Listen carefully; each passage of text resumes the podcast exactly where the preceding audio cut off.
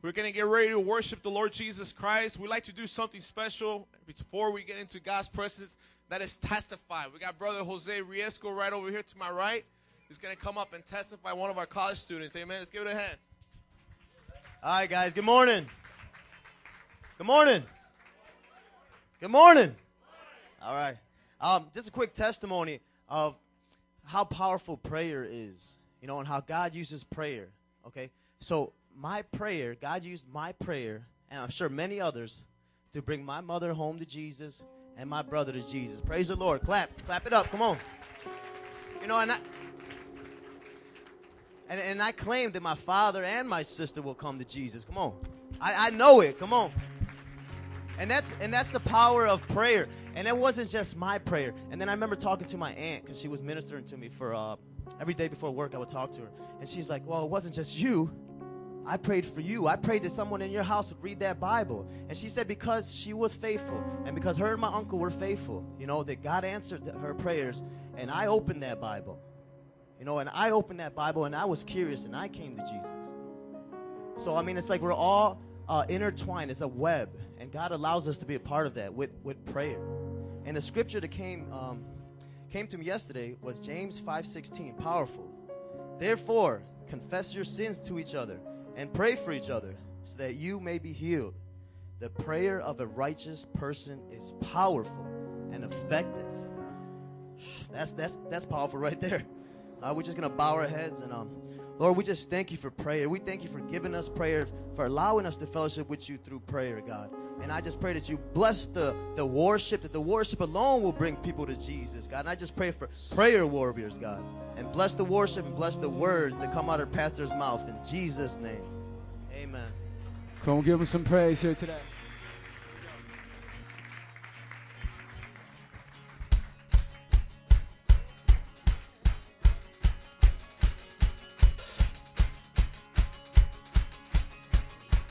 Come on, put your hands together.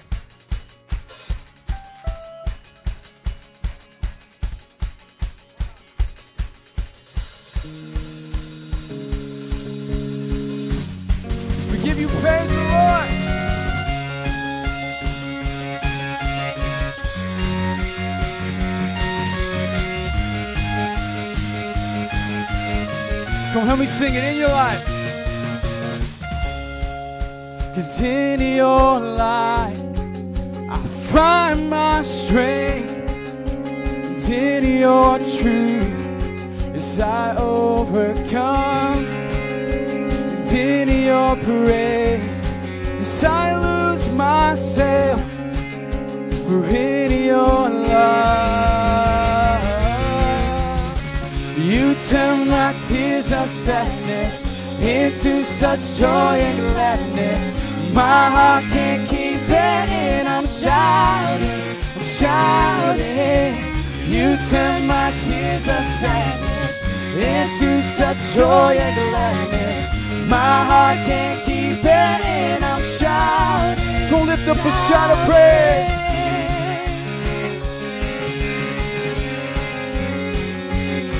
Sing in your joy. In your joy, I find my strength. And in your hope, as I overcome. And in your grace, as I lose myself. For in your love, we'll it. You turn my tears of sadness into such joy and gladness that my heart can't keep it in. I'm shouting, I'm shouting. You turn my tears of sadness into such joy.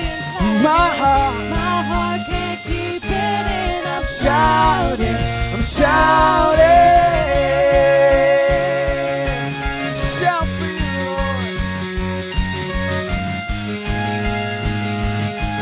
In every voice, help me sing it.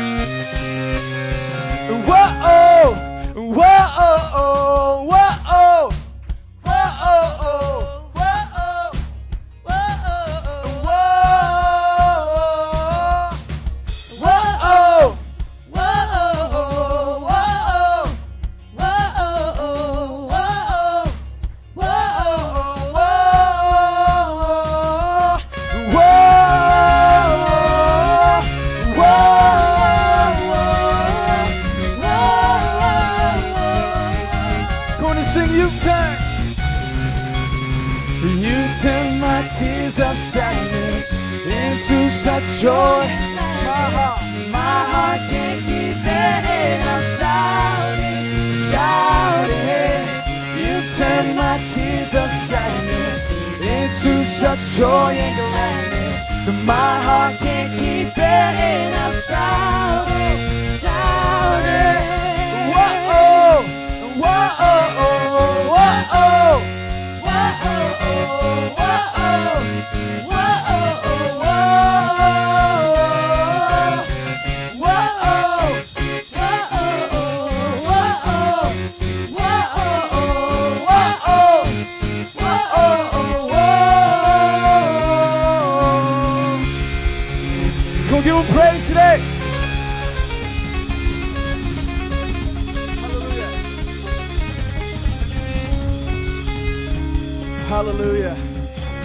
Hallelujah.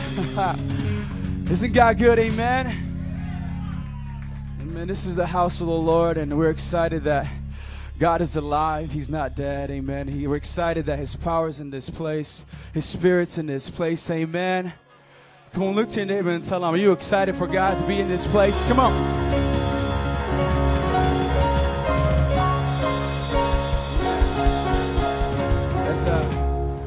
As good customary Pentecostal tradition, we like to shout, uh, we like to dance, we like to lift our hands, and uh, we just encourage you in this place. Just feel free. Our house is your house. We and we have some visitors here from uh, other churches. First time here. Our house is your house, and we just want to worship the Lord here. Amen. We want to put everything aside and say, Man, God, you're worthy of our praise. Amen.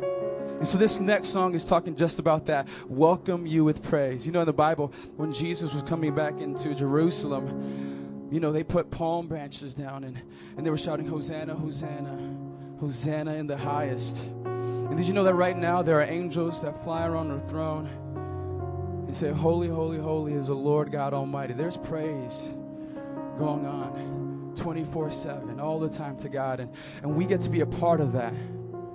Amen. Come on, let's just, just close our eyes. And, and right now, let's just thank the Lord that He invites us into this place of praise. God, we thank you that you invite us into this place of praise. The one true God, you invite us to worship. And that you receive our worship, God.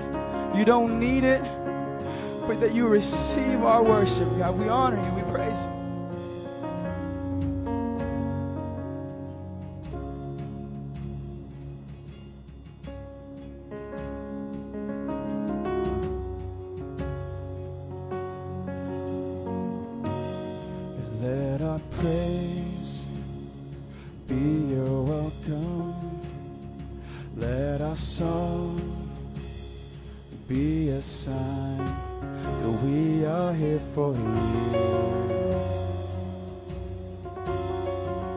We are here for you.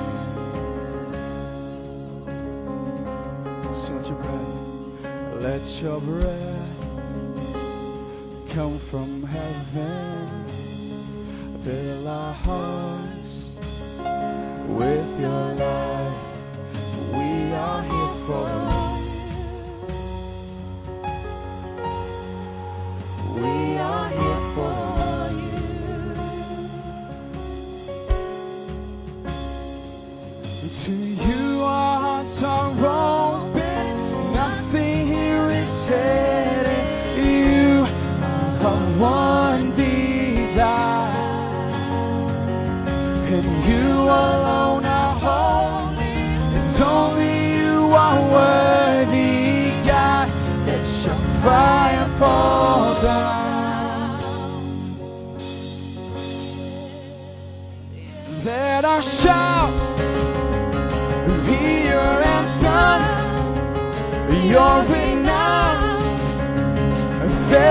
Skies.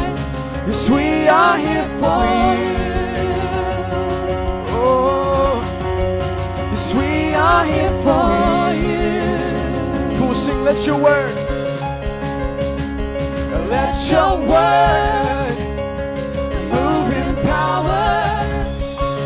Let what's dead come to life. Yes, we are here for you. Are here for you. Oh, sing to you. And to you our hearts are open. Nothing here is hidden. You are one desire. In you alone are holy. And only you are worthy, God. Let your fire fall oh, to you our hearts are open. Nothing here is hidden.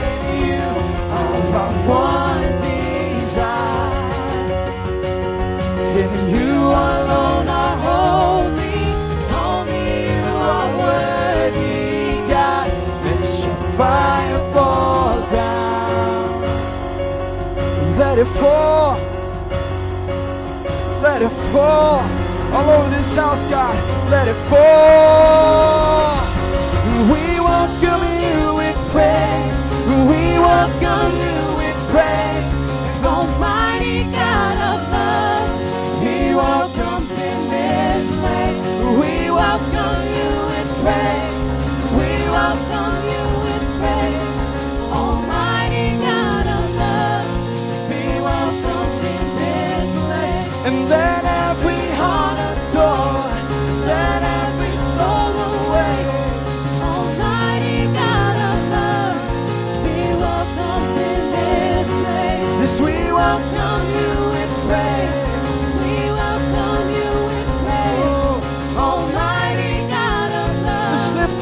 Just lift your voice.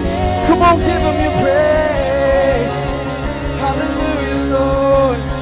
Oh, to you alone, to you alone. Oh, no one else receives my praise. Just you, Jesus.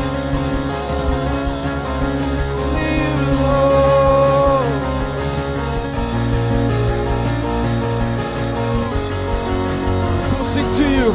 To you here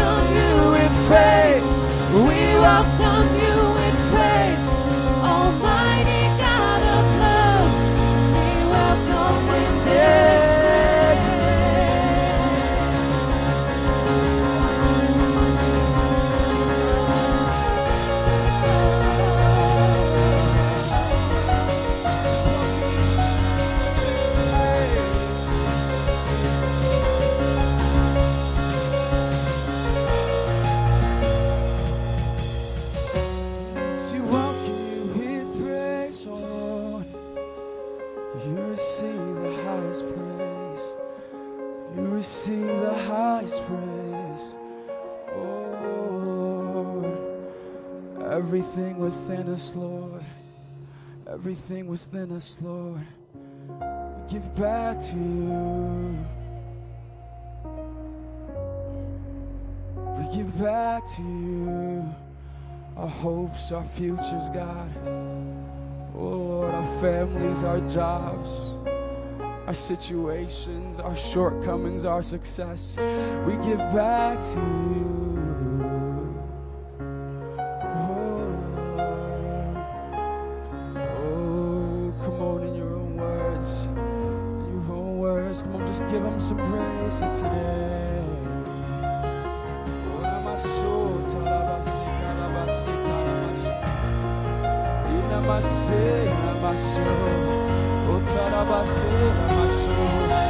Come if you're filled with the Spirit, just begin to allow the Spirit to move.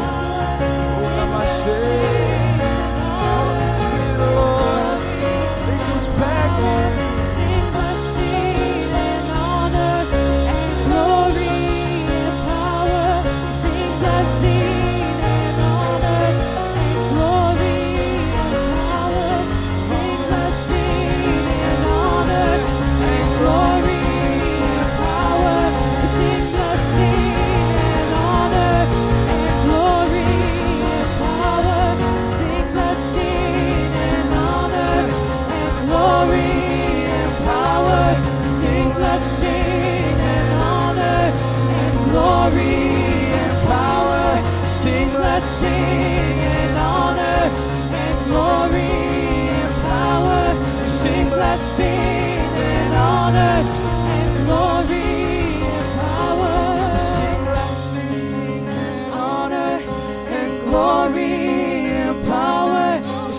Blessings and honor and glory and power.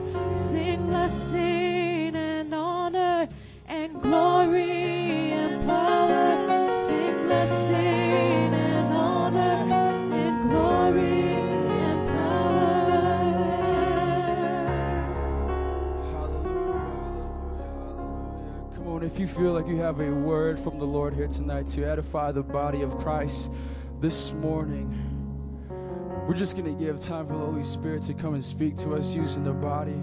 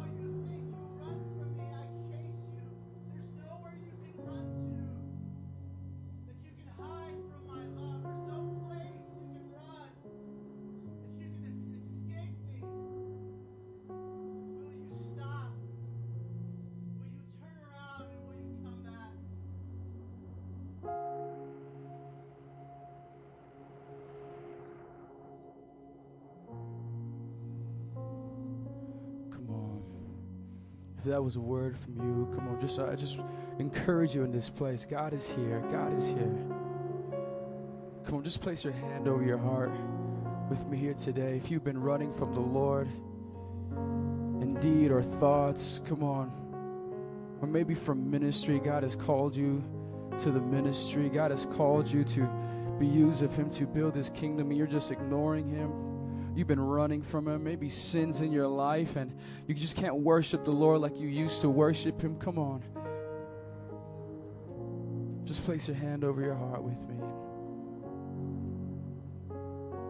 Come on, do the things we did at first. Invite Him back in. Lord, come on. This is your heart, this is your temple. Hallelujah.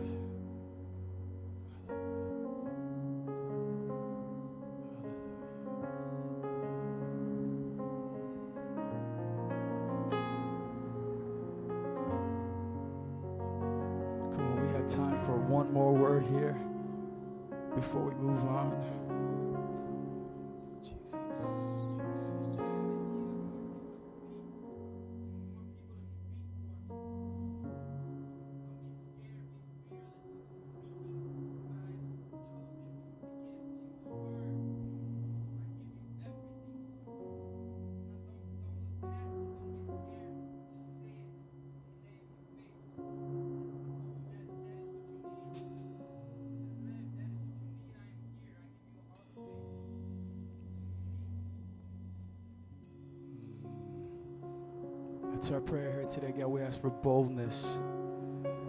In these last days, God, boldness, fearless, Father God, to speak your word, to live it out, God. Not just in the privacy of our homes, God, but in our jobs, God, on the street corners, Lord. Father, wherever we go, God, we pray for a boldness, God. We pray for a power. Come on, Holy Spirit, we ask of you, God, to empower your church, God. Come on.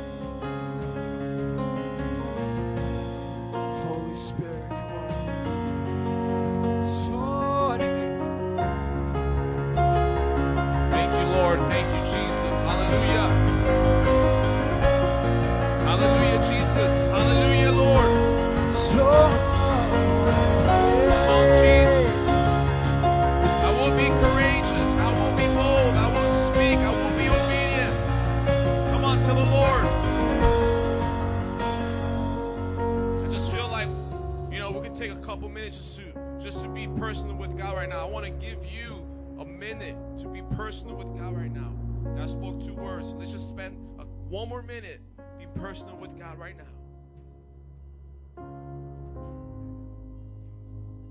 Come on, tell him you're going to be bold and courageous. Tell him you will be with him. Tell him you're going to come with him.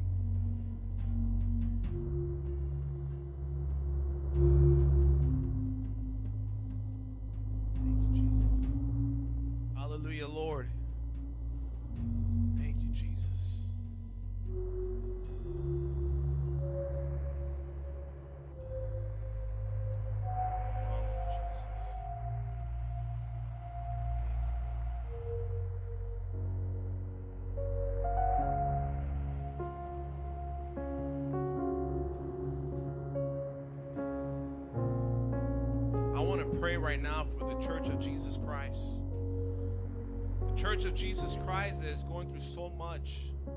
Pastors and leaders falling off, people falling off doctrine. I want you as bodies of believers, those that can have prayed before, if you don't never prayed in corporate prayer before, just agree, say yes and amen. Because it's through the power of prayer that, that things change and God's power is manifested. We are a Pentecostal believers. We believe in the power of the Holy Ghost. And It is only through the power of the Holy Ghost that people will be transformed and changed. So right now, I just want to lift up every church in the entire world, every nation, every city. God, bring your fire. God, bring your Holy Ghost. God, bring the baptism of the Holy Spirit in the name of Jesus. We all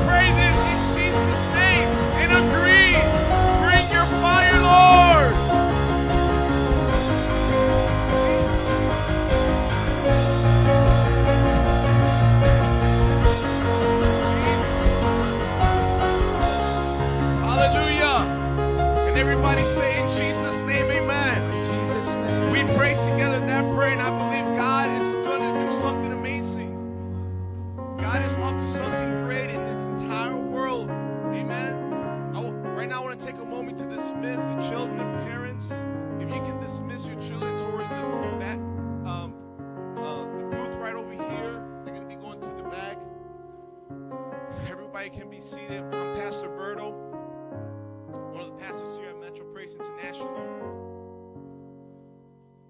preach the gospel of Jesus Christ. Amen. The gospel of Jesus Christ for those in here that have not accepted Jesus Christ in their heart yet. Like I said, God is up to something. Amen. God is here right now. I feel the Holy Spirit. Amen. There is people in here that have not accepted Jesus Christ as the Lord and Savior. You say you might believe in Him. You probably proclaimed Him once or twice, but there is not that full relationship. There is not that proclamation and that walk in your life to say, man, I'm, I'm living for the Lord Jesus Christ. Jesus who died on the cross for my sins. Jesus, the King of kings and the Lord of lords, who is soon to come and judge the world, who is seated at the right hand of the Father. Come on, this Jesus that desires a relationship with you, that intercedes in your behalf, even today and now, for the prayer that we had earlier. God desires all to come to Jesus. God desires all to be saved and not to perish. Amen. Now, I want to ask you this question for those that have not accepted Jesus Christ as your Lord and Savior. How do you stand right with God? How can you stand in in the right standards with God? Is it by doing good works? Is it by helping old people cross the street? Is it by giving food to those that are in need? Is it by clothing the homeless? Is it by saying thank yous and your welcomes? Is it by being polite? Is it by looking good and dressing? Or is it by just coming to church and sitting down and, you know, giving God the respect and the honor and but you don't have Jesus as Lord in your heart? No, it's none of that. I got bad news and good news. It's none of that. That is not going to make you right with God. The only way you can be right with God is confessing Jesus Christ as Lord, believing what He did on the cross for you, Him being the Son of God, the Son of God, incarnated. God so loved the world that He sent His Son Jesus here to this earth. God came to the rescue for us, knowing that still we were still sinners. He died for us on the cross.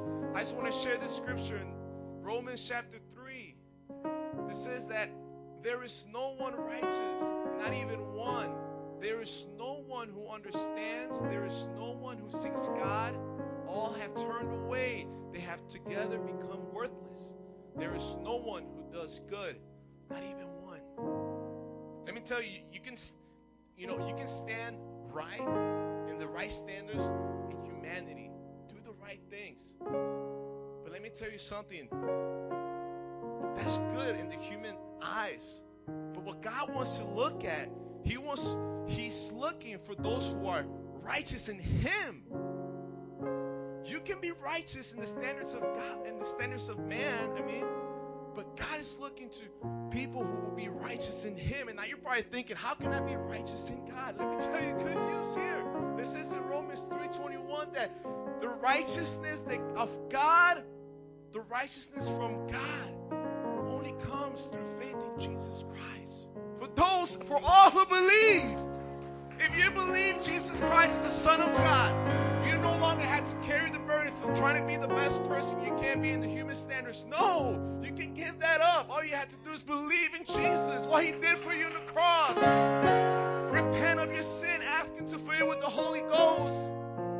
And desire that fire, desire the baptism of the Holy Ghost. Right now, I just want to ask you to please stand. God wants you to just simply believe in what Jesus did on the cross. Amen. God just wants to see faith of the size of a mustard seed. And the surrendering heart say, you know what? I'm tired of doing it on my own. I'm tired of carrying, trying to do all these good works. The Bible says that, you know, for you know, this is just an example. The Bible says that for the for the worker, for the worker, okay, that works, the wage is obligated for him. He deserves the wages of his work. It's obligated. But let me tell you what scripture says that those who trust in God, even been wicked, they're counted as righteous. You simply have to believe in Jesus. Stop carrying the burden. Jesus says, Come to me, a who are tired and weary, and I will give you rest. My yoke is easy, my burden is light. Right now, I would like to pray for those that, if we could just bow our heads, close our eyes. And if you have not accepted Jesus Christ right now, I'm just asking you to be courageous to say, Yes, Jesus, I believe what you did for me. I pray, Father God, I just pray for every person in here, those that have not accepted you, Jesus. Come on, saints of God, and pray with me. God, because my words come forth, God, but it's your Holy Ghost that does the work, Lord. Oh, God, I ask that you would just humble their hearts. Oh, Lord, they will see the pride in their heart, that they will say, I don't want this anymore. I want to be righteous in Christ. I want to be right with God, not with human, not with the human's eyes. God, we give you thanks for you did the cross. I just ask, Father God, that you will move the hearts of those that don't have you. Those that don't have you this morning, Lord, move in them, God. Move in them, Jesus, to say, Jesus is my Lord. And repent of the sins to receive a born again life. In Jesus' name, everybody say amen. And I want to welcome you right now. If, you, if that's you, that you want to you want to accept Jesus Christ, we have Pastor Grisel, my wife, and brother um, Rudy to my right. They want to pray with you. Amen. They want to give you, you know, help you, you know, to accept Jesus Christ. And we want to encourage you at the same time to get in discipleship. Because Jesus called us to be disciples, not just believers, not just churchgoers, but be disciples, true followers, committers of Jesus Christ. Amen. Amen. Right now, we want to uh, confess. We're going to recite this uh, confession of faith that we do every Sunday here. We do this because this is the Christian worldview. Every Christian church out there that follows the doctrine of Jesus Christ, as we follow here, believes this. So let's just, the count of three, I want to ask you guys to recite this with me. Amen. On the count of one, two, and three. I believe in one God and Creator, who is the Father, Son, and the Holy Spirit. The Father who so loved the world, the Son who purchased my salvation in his death, burial, and resurrection, and the Holy Spirit who makes me new and abides in me forever. I believe in the perfect Holy Bible that reveals God's purposes and plans for my life. I believe in the second coming of Jesus, who will judge the living and the dead. I believe in the eternal reward of believers in Jesus and the eternal punishments for all unbelievers in Jesus. I believe in the united church of Jesus Christ, built upon apostles, prophets, elders, and deacons, in which the gates of hell shall not prevail. I believe in the salvation for all mankind.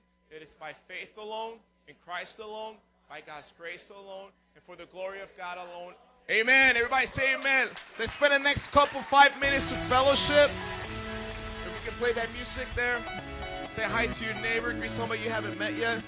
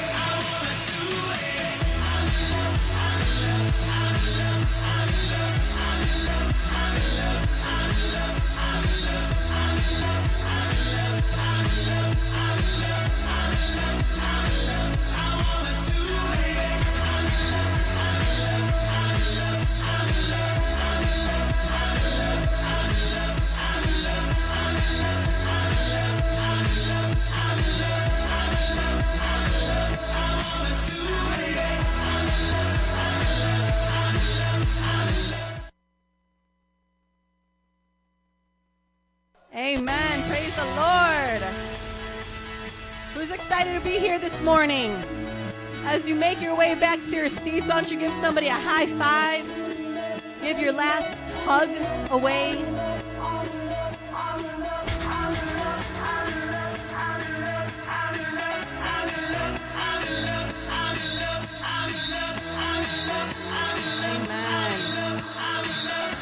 Welcome everybody to Metro Praise International. It is so exciting to see everybody here, all the new and old faces. Welcome, welcome, welcome. For those that don't know me, my name is Nancy Wyrostic. I'm one of the apostolic elders here. On, be- on behalf of Metro Praise, we welcome you. Thank you so much for being here. How many of you guys are excited to be in the house of God this morning? God's presence is awesome, it is real, and He's changing lives, and we're so glad that you're a part of it. Our services here at Metro Praise International are every Sunday at 10 a.m. And then every Friday, our youth group meets at 7 p.m. Elevate. Those are our teenagers. So if you know any teenagers 11 to 18, bring them on by on Fridays. We have a few announcements. How do you guys like announcements? Fun, exciting stuff happening. We have pastors Anthony and Melody Freeman here with us. We thank you for coming here. And uh, they have been in Joe's life for 18 years. I've had the honor of knowing them for about 10 years now. And so they are here with us, spiritual parents of Joe and I. And uh, today for our ordination Sunday service. So we're excited about ordaining our elders and deacons. And God's just going to do awesome things. So thank you for all the family and friends that came out to support. Next Sunday is our baptismal Sunday. We are doing baptisms. Come on, make some noise for that. Sunday, a regular service, 10 o'clock.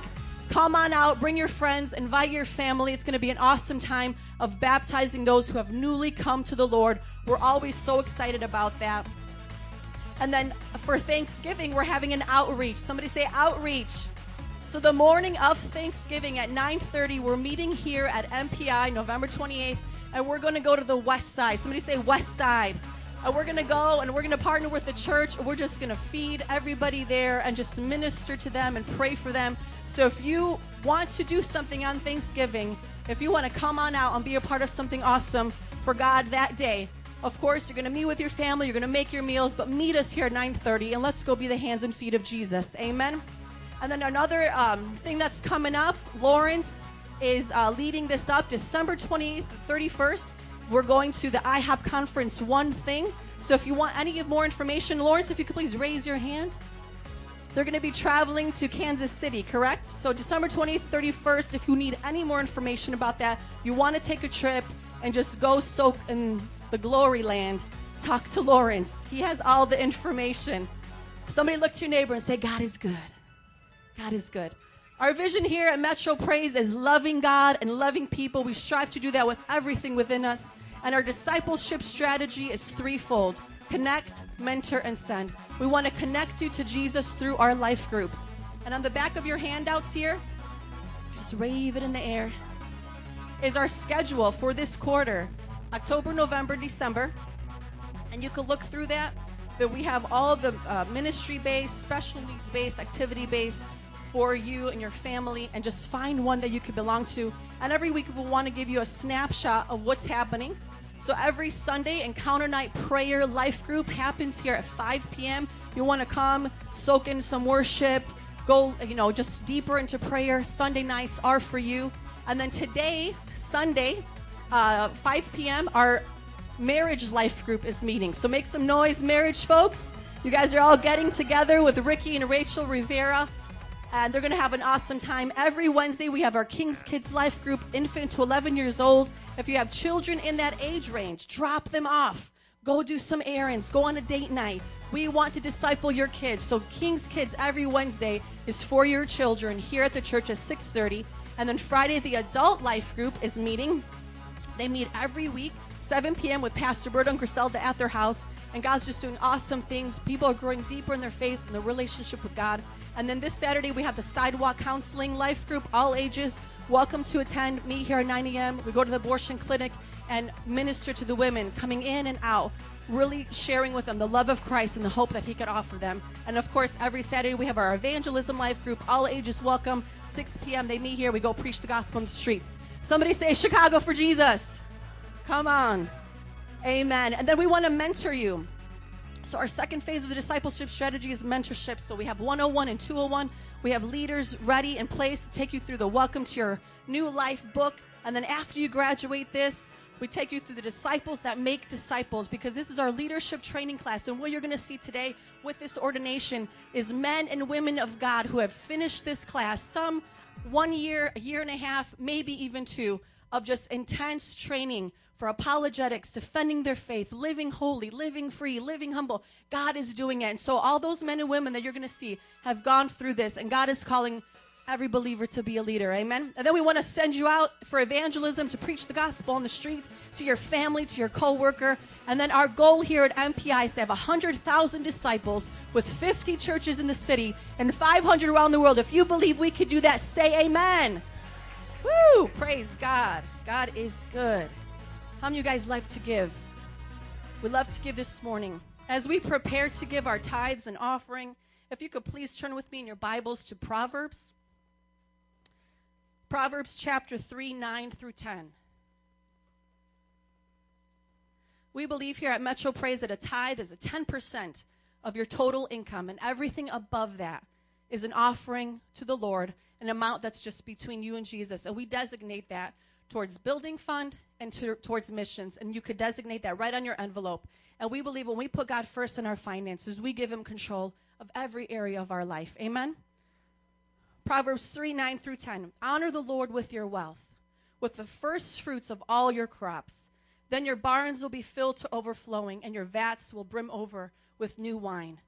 Scriptures say to honor God with our wealth, to honor Him with our material possessions, with our finances. Because when we give back to God, when we follow the scriptures and we say, God, this 10% belongs to you. I have a $600 check, $60 belongs to Jesus. We're showing that we're recognizing God and his provision to us in our life. We're recognizing God and honoring him for what he's providing for us and saying, this belongs to you. A hundred percent we have belongs to Jesus. But we give 10% out of faithfulness. And when we become faithful tithers, God promises to give us the blessing, the promise of blessing that our children will be blessed. We'll have provision in our life. And I know we have tithers in this place that can testify to his faithfulness, to, to his goodness over the years. Amen. And so we just thank you for everybody that tithes and gives. We thank you for partnering with us in the city for what God is doing. And I just pray blessing and just prosperity over you. God is good, and we want to put Him first in our finances. Amen. In all that we do. Please stand up with me this morning as we prepare to come forward and give out of a generous heart, out of the abundance of our heart. Amen. Let's recite this scripture together. Luke 6:38 Give and it will be given to you a good measure pressed down shaken together and running over will be poured into your lap for with the measure you use it will be measured to you. Let's pray. Jesus, we thank you, God, for your presence in this place. We thank you for your faithfulness, God, that when you say, God, when we put you first and seek first your kingdom and your righteousness, and all these things will be given to us as well. And I just pray for every tither, every giver in this place. I pray that you open doors for them. You give them the promotions, give them the raises that they need. Take care of your children. And I pray that as we put you first, God, that we will see your kingdom come to this earth, God. And I just pray, Lord, that our budget will be met here this month above and beyond what we could ever imagine, Lord, to your glory and honor of your name, and that these nations would be one for you. In Jesus' name we pray. And everybody said, Amen. Give the Lord a hand clap, and please come forward as you give this morning.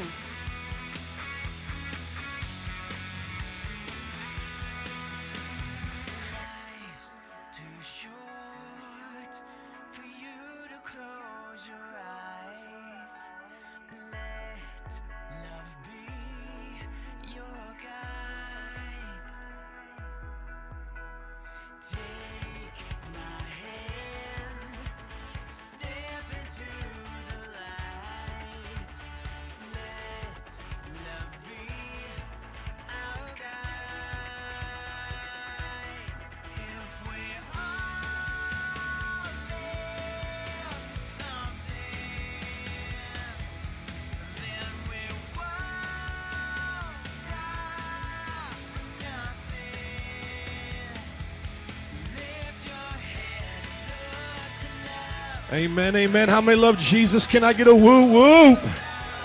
Amen. Welcome to our ordination service. We're so excited that you're here today. Friends and family, what we do here is just exciting. We're glad you're excited with us because we're all excited. Everybody go, we're excited. So we're excited, you're excited. We're all just so excited, and it's awesome. Everybody go, awesome. Okay, see, I do the same stuff when I wear a suit. It doesn't change much, okay? Visitors that are here, thank you guys for coming. This is not normally how I dress, but hey, I think it's kind of fun to wear a suit every now and then. But uh, we love Jesus. We dress up for Jesus sometimes. So today we really wanted to dress up and honor those who honor is due. And that's why we made it a special time.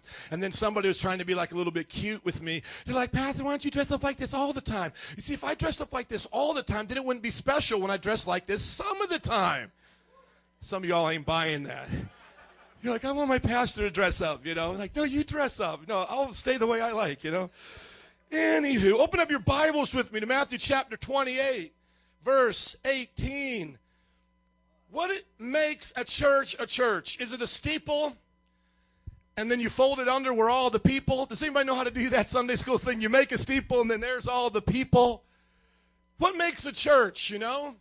Is it the statue of uh, Holy Mother of Guadalupe? Is that what we need? Do we need white, emaciated, blonde haired Jesus all skinny on the cross?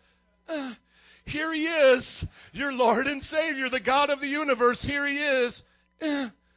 First of all, he wasn't white, blonde hair, blue eyes. He grew up in the Middle East. He looked like a Middle Easterner. He ate with his hands, used his bathroom with his hands, used bathroom with his hands. Third world country. A strong carpenter carried the beam of the cross on his back, weighed about 120 pounds. Any men ever try to squat that and walk up a hill? He was a manly man. But here's the thing he rose again. Amen. He's not an emaciated Jesus. He's the King of Kings, Lord of Lords, at the right hand of the Father, waiting to come back for his church. So, what makes a church? Is it those statues? Is it the steeple? Is it the choir? Is it the pastor, the guy who talks? I go, once we get a good guy that can talk a little bit, now we got a pastor. What did he talk about? I don't know, but he talked a whole lot. I don't know what he was talking about, but he talked a whole lot. That's what I think church is. Is that, you know, some people think church is, or where we take your money and then we go spy, uh, spend it on nice suits and pimped out cars like a 95 station wagon Econo Lodge, you know. What I got in the back, there's your money, folks. Look at the station wagon. Bum, bum, bum, bum, bum, bum, bum, bum, bum, bum, bum. You know, come on, is that what we're doing? Church, ecclesia, everybody say ecclesia is not a building. Ecclesia in the Greek is the gathered ones. It's where the gathered ones of Christ come together under the lordship of Christ and do the things of Christ. To say it another way, it's when the people of God come into the presence of God and see the power of God. That's church. You have that in your house with your family. You can have that at the break room with some of your coworkers. Anybody ever hear of the Christian Businessmen Association or the Christian businessmen that used to go around doing this all the time? Am I saying that right? Christian Businessmen Association? I mean, businessmen started this in the charismatic revival during the 70s to meet together in their, their break rooms and lunch rooms, change the world through businesses the people of God gathering in the presence of God and the power of God being revealed on break rooms in your houses. And when we do it here, somebody say here. When we do it here, whether it be the first day of the week or the last day of the week, whether it's a Saturday, a Sunday, a Friday, a Tuesday, Monday, whatever. Some churches have uh, services eight days a week. You know what I'm saying? There's just it's just nonstop. But it doesn't matter when they meet. That is the church. Point to your neighbor and say, "You are the church." If you can do it in grace and in love, say you are a good-looking church. But if you stumble and say that, don't do don't don't don't get me in trouble. I'm just trying to say we're all good looking. Amen. Praise God. So we are the church. The church gathers together, people of God, in the presence of God. How many people feel the presence of God right here? And then the power of God's revealed. Now, what happens when you do that? People's lives get changed. The power begins to manifest in people's day to day lives. They're not the same like they used to be. So when you gather in the presence of the God with the people of God, the power of God starts to transform you. And you start to live differently. You become someone like me in the sense of a transformed person. I was a high school dropout at the age of 16, did drugs, was incarcerated eight times before I was an adult. But when I encountered the living witness of Christ in my mother at the kitchen table, we were having church. And she told me about the power of God. And she brought the presence of God there. And I was changed. November 5th, 1995, just this last November 5th, just made 18 years saved, sanctified, and filled with the Holy Ghost and fire. Hallelujah. How many been changed here? How many saved folk do we have here? People who love God. Not ashamed of it, right? You look at Matthew chapter 28, and you'll see why you're seated here today. Look at this scripture, starting in verse 18. If you're there, can you say, I'm there? Jesus said, Therefore go and make church members of all the nations. Therefore go and confirm all the little babies, or baptize all the little babies. Confirm all the teenagers. Anybody here ever been confirmed? Don't, don't be ashamed. It's okay. We love you. God bless you. You've been confirmed. Confirmed to do what? I don't know. I'm just confirmed. I'm confirmed. I can take communion. Yum yums. He'll feed it to me. And then I'll drink the goblet. You know, I'm confirmed to do I've been given permission. No, what, what does any of that mean? How have we lost the precious words of Jesus? How far have we come 2,000 years from our Lord and Savior that when we read this scripture, his parting words, known as his Great Commission, that we literally fill in the blank with whatever we want. Therefore, go and make televangelists of the nations. Therefore, go and make book writers of the nations. Therefore, go and make this and that and Christian concerts and conferences. Therefore, go and make Christian TV. No. Therefore, go and make disciples of all the nations. Disciples, mathetes in the Greek, committed followers and students of Jesus Christ who will hear what he said and do what he said and will live like him. Jesus didn't say, I just have 12 guys that I hang out with every now and then, 12 guys I play golf with. He said, I have 12 disciples. Do you want to be like Peter, James, and John? Do you want to be like Bartholomew and Thomas? They were men just like us. And the women who follow Jesus are women just like you women. They were normal, average, everyday people. And yet they were disciples. And he says to them, let's look up the verse 9 right here. It says, uh, verse 16 rather says, Then the 11 disciples went to Galilee to the mountain where Jesus had told them. And then he told them these instructions. So it's disciples making what? Disciples. So he's speaking to these 11 disciples, minus Judas, because he betrayed Jesus. He's saying, now you guys go and make what? Disciples of all the nations. How many nations we got up in? We got any Puerto Rican nations? Any, any European nations? Any African nations? Any Europe, did I already say European nations? Okay, there wasn't a lot of European. Any Latino nations? Guatemalan, Honduran? Any Italian, Italian nations? I guess that's European. All quiet and awkward. I forgot. We could go down the list, Polish, you know, and, and all of that. But that's okay. But how many are glad God said, go make them of all the nations? Do you know that America wasn't even established as a nation when this command was first given, but yet it became a nation, and the moment it became a nation, it was included in the Great Commission. So you are to go and make disciples of all nations. He's talking to you. And he says this is the sign that they've been initiated into the Great Commission. Baptize them in the name of who? The Father and of the Son and of the Holy Spirit. So those who say, I want to be disciples, we baptize you as an initiation into the body of Christ and then teaching them to obey some things that I have commanded you. Does it say teaching them to obey just the easy things? Please don't raise your hand, but I want to make an illustration just in case you're here. Has anybody murdered somebody here? Do we have any murderers today in the house? Now, don't raise your hand, otherwise, we'll be calling the police. You know what I'm saying?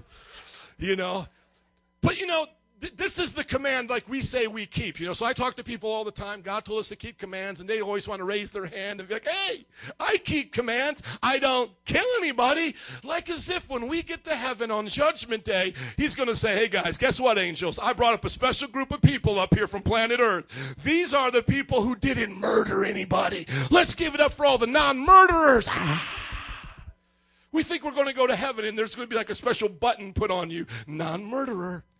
You're so awesome. Do you get paid by being on your job for not killing anybody? Do they give you a paycheck and say, This is what we give people who don't kill people on our job? Why is it we think we're going to be rewarded in heaven for the things we don't do? Do you know that there's more commands than just things you don't do? You don't do this, you don't do that, that's fine. But what do you do for God? He gave us commands to pray. He gave us commands to lay hands on the sick. He gave us commands to teach our children in the ways of the Lord so that when they're old, they will not depart. He gave us commands to give our money to the poor and help the needy. He gave us commands to do this command that encompasses all the commands. How many want to follow the commands of Jesus? As I have commanded you, and surely I'm with you always to the very end of the age. I'm going to read it again now without the commentary. Jesus said, Therefore, go and make disciples of all the nations, baptizing them in the name of the Father, the Son, and of the Holy Spirit, and teaching them to obey everything I have commanded you. And surely I'm with you always to the very end of the age. Is Jesus here today? We haven't reached the end of the age yet, have we? The last day has not come upon us. So that means we're still in the last days. We are still in the time where God is pouring out His Spirit. He's beckoning all people to Himself. He's saying, Come on, follow me, and I'll make you a fisher of men. Come to me, all you who are weary and heavy laden. Take my yoke upon you and learn of me, for my yoke is easy and my load is light, and you'll find rest for your soul. He's still calling people. And then those who say, God, I'll come, I'll follow you, He says now to them, Go and spread the message to others. As one man said, it's a beggar who's found bread going back to all the other beggars saying, I know where there's bread. It's like that one who has found that coupon and now they want to call up all their friends and say, Hey, have you got that coupon to save a lot? You can go there and get a lot of stuff. It's like that thing that's going to be happening, you know, on Black Friday. Hey, if you get this thing at this time and you go to Best Buy, you'll get two laptops. Meet me there. We'll spend the night. He is saying to us, Do you find the treasure of great uh, the pearl of great price valuable? Do you find salvation valuable? And if you do, will you share it with the world? Now turn with me to 1 Timothy chapter 3. 1 Timothy chapter 3, as you're doing that, look to your neighbor and say, He's always like this. This is not anything new, trust me. He's always like this. This is why we come to this church. Amen. We like it like that.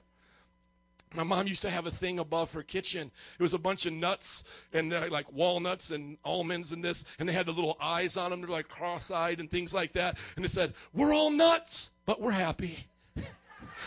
we're all nuts, but we're happy. It's like Metro Praise. We're all nuts, but we're happy. We're happy for Jesus. Don't tell us there's another way of doing it because we like this way. First Timothy chapter 3, verse 1, if you're there, say I'm there. As the disciples made disciples, they saw the need to make leaders among the disciples. Paul, writing in this epistle to his spiritual son Timothy, gives the instruction for how they can do this. He says, Here's a trustworthy saying Whoever aspires to be an overseer or an elder desires a noble task. Now, that overseer or elder, it's the same uh, interchangeable word there, is to be above reproach, faithful to his wife, temperate, self controlled, respectable, hospitable, able to teach not given to drunkenness, not violent but gentle, not quarrelsome, not a lover of money. He must manage his own house well, see that his children obey him, must do things ma- uh, in a manner worthy of respect. If anyone does not know how to manage his own family, how can he take care of God's church? He must not be a recent convert. He may fall into, be conceited, fall into the same judgment as the devil. He must have a good reputation with outsiders so that he will not fall into disgrace and into the devil's trap. In the same way, somebody say in the same way. Thank you. Deacons are, and another word for deacon is servants, and the deacons, the servants, are to be worthy of respect, sincere, not indulging in much wine, not pursuing dishonest gain. They must keep hold of the deep truths of the faith with a clear conscience. They first must be tested. They first must be tested. Thank you. Then, if there's nothing against them, let them serve as deacons. In the same way, the women are to be worthy of respect, not malicious talkers, but temperate and trustworthy in everything. A deacon must be faithful to his wife, manage his children and household well. Those who have served well gain an excellent standing and great assurance in their faith in Christ Jesus. Somebody say, elders and deacons. Thank you. Would you help me, Pastor Berto, with that black rag I got there? I went to, Pastor went to preaching. I am sweating up here. You see, for me to preach in a suit is like for you to uh, run a marathon in a suit. Could you just imagine you showing up to the gym in a suit like, hey, I'm just here working out? That's like what it feels like for me right up here, right about now, okay? Somebody say elders and deacons. Elders and deacons. Now, let me just give you the backstory of Metro Praise, and then we're going to have our ordination service. Here it is. I was a disciple trained under this man at SUM Bible College, a school of urban missions in New Orleans from 1996 to 98. Graduated with an associate's degree in biblical studies. He was the president of the school with his master's degree from the Assemblies of God Seminary in Springfield. They taught and trained me in the things of God, laid hands upon me. Believe it or not, they thought I was ready and sent me out as a 22 year old man to preach the gospel. Started in New Orleans, worked there for four years, came to Chicago, worked as a youth pastor for a season, and then about nine years ago, we came here and to start this church, my wife and I, with a handful of people in our house. Today, it's a growing and thriving church, and the Lord is moving in great and mighty ways. And one of the things that He asked me to do was to write materials that would enable people to do this. I'm not saying our materials are the best materials. We're not the watchtower. We're not saying we're the only ones going to heaven. How many know those guys are weirdies? And they're also going to hell without Christ. We need to pray for them. Amen. But they knock on doors sometimes better than we do, right? So I said, I won't let no Jehovah Witness outdo me. No Mormon will outpeddle me with the gospel. So my wife and I, we put together these materials and we started evangelizing. And we said, if we can just do what Jesus told us to do, if we can just make disciples that make disciples, and we'll teach them all that He said, and we'll baptize them, and we'll know that His presence will be with us because He said, until the last days, until the end of the age, He'll be here. And it took us three years, three years, somebody say three years, three years to get to this point. Pastor Adam was a part of that, and others were there. It took us three years just for people to say, Man, I'll do that. I don't know what I'm doing, but I'll try it, you know. And it, and then they, they went through the process, and Ishmael and Ricky and others said, Okay, I'll be an elder, I'll be a deacon, I'll be trained in the things of God. And then over the last, uh, then, then the year after that, SUM Bible College, the college that I went through, I'll never forget, Brother Anthony was telling me, he said, now they're expanding. Because he was moving on to another to plant the church he does now. He said now they're putting an extension college into every church that has students that are ready to go crazy for god that want to get you know their bible education. It'll be fully accredited. Assembly of god you know pentecostal doctrines. Are you guys with me? And i said we'll do it and we had a, you know, about two students start, and one dropped out, and one just hold on with everything, you know. And I'm like, okay, I guess we started it to quit it, but we'll give it our best. But from that one student, Berto, came our first graduating class just a few years ago of 12 SUM Bible College graduates. Can we bless the Lord for that? Amen. And now today, now today, if you just go to the website for me, brother, just hit on leadership, mpichurch.org. Today, today we have 28 elders and deacons in this church. We have 70% of our church, that's 100 out of the people that it considers their church, 70% are in the process of discipleship right now. That means seven out of 10 people that show up at Metro Praise are either in 101, the beginning stages, 201, the leadership stage, or now have graduated and are a part of that core, 70% of our church. God has done a wonderful work here, and it's all to His glory. These are the leaders that have come. That's a picture like from 1995, and I'm not changing it until I lose weight and I look better than that picture. I am not changing it until I look better. And that's my wife, she said the same thing. We're not changing ours. Just scroll as I'm talking here. These are those that have been a part of the leadership. Amen. Give them a hand clap. Praise God. And now you're here today. And so some are graduating the 201 class and they're saying, I want to be a deacon in the house of the Lord. I want to serve and be a servant here. There are others that have been deacons, and God is now saying they can be elders, which means teachers in the house of God. And then, lastly, there are three others who have gone to Bible college received biblical training and have done their internship here for approximately a year and are being to us our pastors and leaders. Isn't that awesome? From a church that started with a handful of people. All the odds were against us. And all of the financial woes and worries we had to go through to get to this point, it hasn't been easy. But as I said before, I'll say it now making disciples is our business, and business is good. Amen. Making disciples is our business, and business is good. We may not have all that we want to have and done all that we want to do, But the disciples that are here today are in the lineage of the disciples of Christ 2,000 years ago. And those who came, because we had a special leadership meeting yesterday, those who came witnessed the tears out of my eyes as I lifted up the le- leadership of my life. And I've said, it's been an honor to serve with this man now for almost 17 years and to now see what God is doing here. Amen. So I'm going to ask that. Steve, would you do me a favor and just move this to the side there? And we're going to get down with it. Look at your neighbor and say, let's do it. It's ordination time, baby. Come on, can we get you back up on the keys? Get us some happy music. Amen. It's like, I've never been to an ordination service. Is it fun? Yeah, it's fun. It's going to be real fun. You can clap whenever. It's not like graduation ceremony. Like, don't clap until they're all done. You clap whenever you want to clap. You know? I I remember one time I went to uh, my friend right here might find it funny because he, he's been to an Assembly of God Bible College, but I went to a, a North Central Asse- Assembly of God Bible College and they said, Don't you clap. Like they warned him like five times, you know, like at this graduation, don't you clap until everybody's done. And this this one dude just stood up and just started clapping. I paid for this education, man. I am clapping right now. I earned this clap. You could just hear him saying. I was like, God bless you, brother. God bless you. You earned that clap. You go on and get it. We're starting off with deacons, those who have done a tremendous job serving the Lord. Let's give it up for David and Christy A as they come.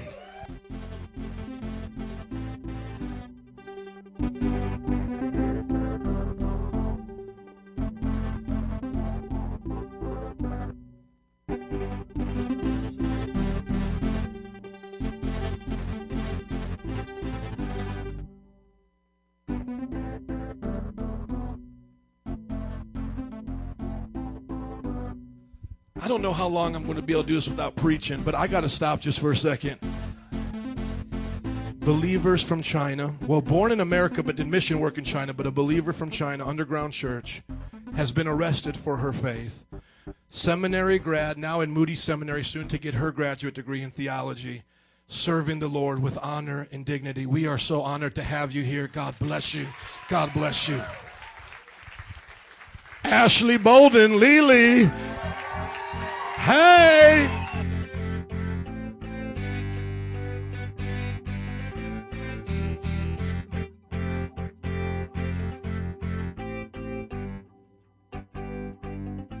Can I say something about every one of them? Is it okay?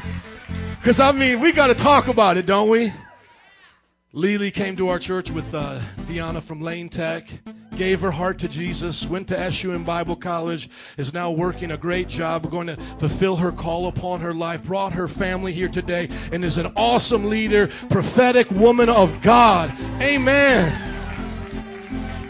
Jerry Krause.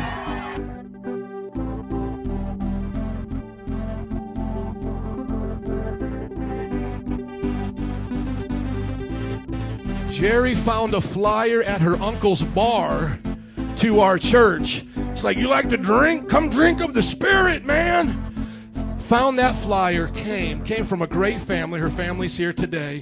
Rededicated her life to the Lord. If you know Jerry, she's a social butterfly.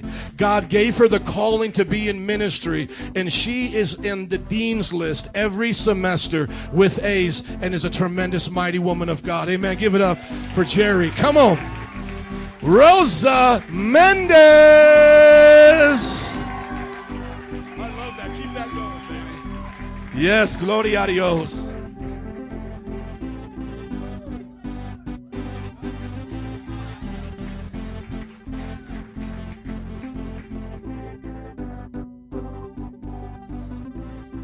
I'm so excited for our hermana Rosa. Fuego de Dios. Sister Rosa used to be a part of a church when we shared the building here, and she remembers us going out evangelizing. And she asked her pastor, "Can I go?" And they, he said, "We don't do that." But she knew in her heart she wanted to do it. When that pastor left and went to another church, she said, "I'm going to go back to that pastor." And her not necessarily always understanding the language, she's grown with us in English, but has become one of the most powerful street evangelists you will ever meet. Hallelujah, Gloria. Lawrence Rodriguez.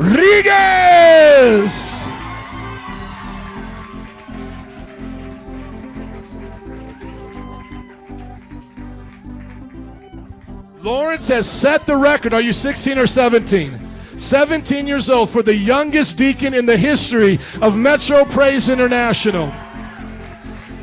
This is an awesome man. Plays the drums, the flute, the trumpet. No, I'm just kidding. He plays the drums. He loves, he loves God and is a leader in the youth group and has set the standard. All the youth, please look to this. If he's 17 and, and can do it, you can do it. Amen. Come on, let's give it up for some youth.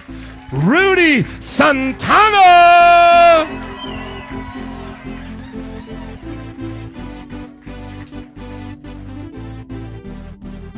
Already feeling the tears with this brother right here.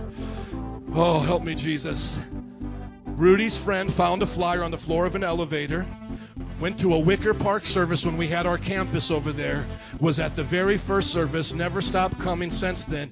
Accepted the call of God onto his life. Because of him, there's those that are here today that are now coming to church, and another one, Josh, who's a part of SUM Bible College. This is a leader among leaders, a servant among servants, and an academic scholar, always on the dean list. Rudy! So proud of you, man. Jessica Santoyo.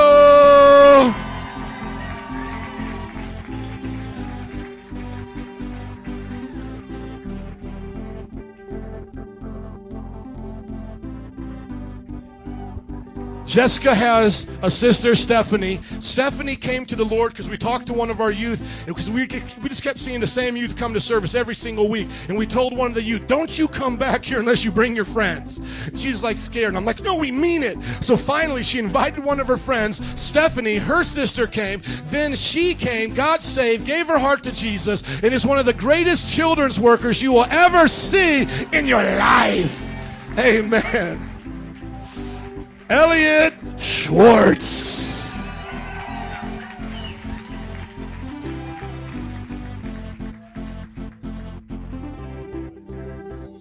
Elliot Schwartz is a fruit of Adam being on the Lane Tech City Championship baseball team in high school. Came, we would sit in youth group at the end and talk for hours about God and all the questions that he had. Went to Philadelphia, got a degree in architecture. Pray for him to get a good job in that field. It's tough right now. And he's been serving God faithfully ever since. Brought his mom and family to the church. He's an awesome man and single ladies. Is this all the deacons? Let's give it up for the deacons of MPI. Come on. Woo! Praise the Lord.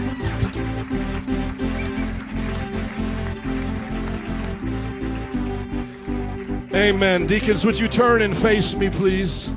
And just give me room to walk in front of you. You guys may be seated in the back. Praise God. Berta, would you anoint them with oil? We may, may we play something worshipful now. this man is awesome. Is he not awesome up here? Oh, man. What we're doing is what they did in the Bible. I don't have time to read the book of Acts.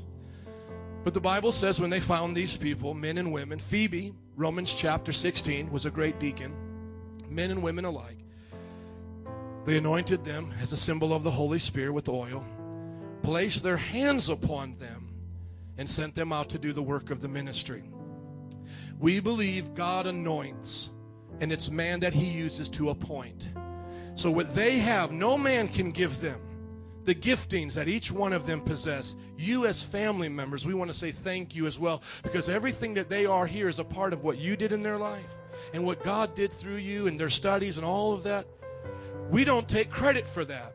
We give glory to God for that. Amen.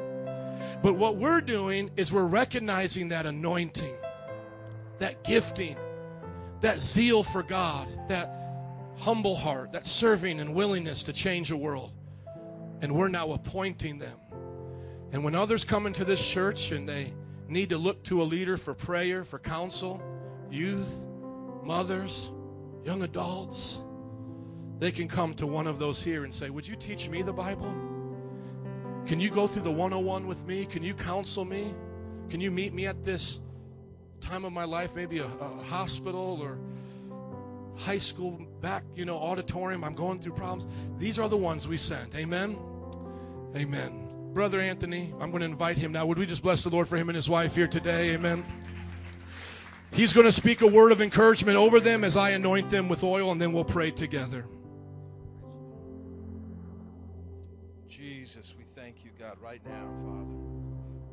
God, for your anointing upon them, Lord God. God, we just thank you, Lord God, that you are going to do mighty things, God, through these servants. Lord, these servants in the house of the Lord, servants of the house of the Lord. God, we just thank you. Just stretch your hand towards them right now. Hallelujah. For servants in the house of the Lord. God, we just thank you for them right now, Lord God, that they're going to increase, Lord, in their ministry, Lord God. Father, we just thank you, God, right now, God, that the expansion, Lord, of your gifting, of your anointing is going to be upon their life as they minister in the house of God and in this world, Lord God, to make disciples. In Jesus' name. In Jesus' name.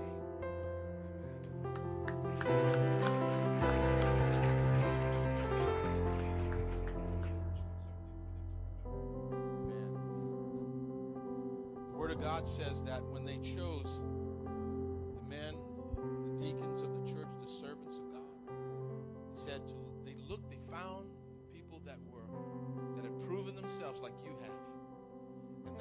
this was the mark upon their life that they were full, full of the Holy Spirit.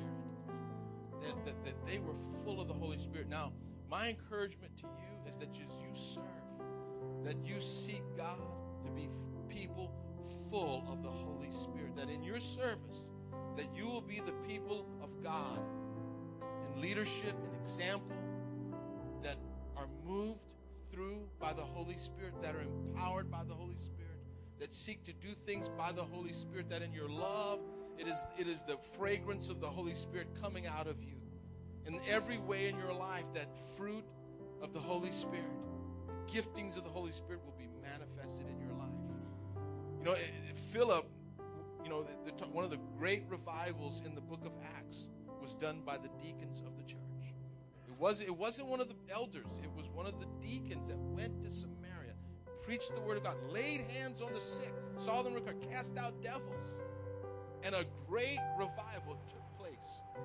And, it was so powerful that they had to send for the elders of the church to come down from Jerusalem and to lay hands on them, receive the baptism of the Holy Spirit. But that thing, that spark, that revival was all started by a deacon in the church.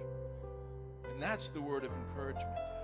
Let eat, and every one of you be the spark for a revival like that. Thank you. Amen. Would you turn one more time, deacons? Can we bless the Lord as they face you guys? Just bless the Lord for them one more time. Amen. Deacons, you may be seated. We'll have a time of fellowship with them in just a moment, so don't go anywhere, family. We're going to have a time of fellowship in just a moment with all of them before we preach the word today. Next, we're going to go into the governing elders. These are those that have been deacons with us for a year or more, some more, and they've served faithfully, and now they're teaching and leading and doing great things. And we want to give them that promotion today with excitement. And most of you already know them already, so let's get ready to do it. Salvador and Jessica Castellanos.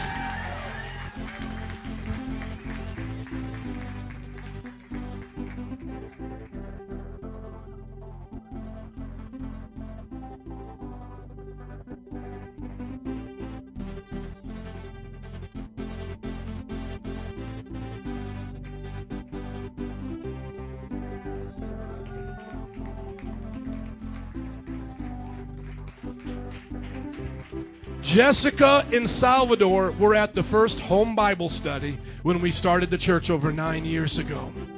Nine years ago, they came as a young adult couple. They gave their heart to Jesus and have been with us ever since. They represent what that illustration says. Some people, like the rabbit, they shoot out and don't finish the race, but it's the faithful tortoise that keeps going and going and going. God is not looking for sprinters, He's looking for marathon runners. And Jessica and Salvador, thank you for nine years of faithfulness to God's people. I pray that everyone here will look to you as a leader and do what you've done as unto Christ. Amen. Woo! I'm excited. Cynthia Rodan.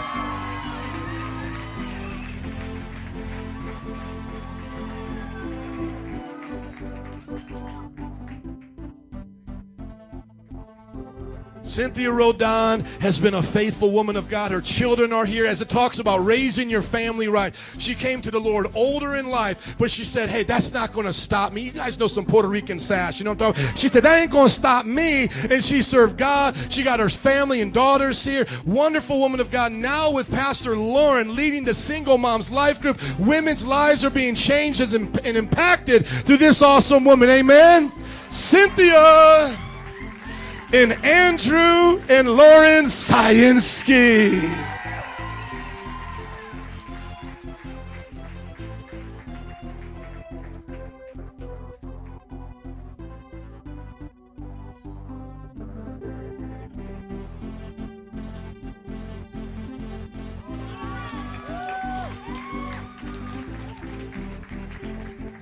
Praise God for these faithful couple right here.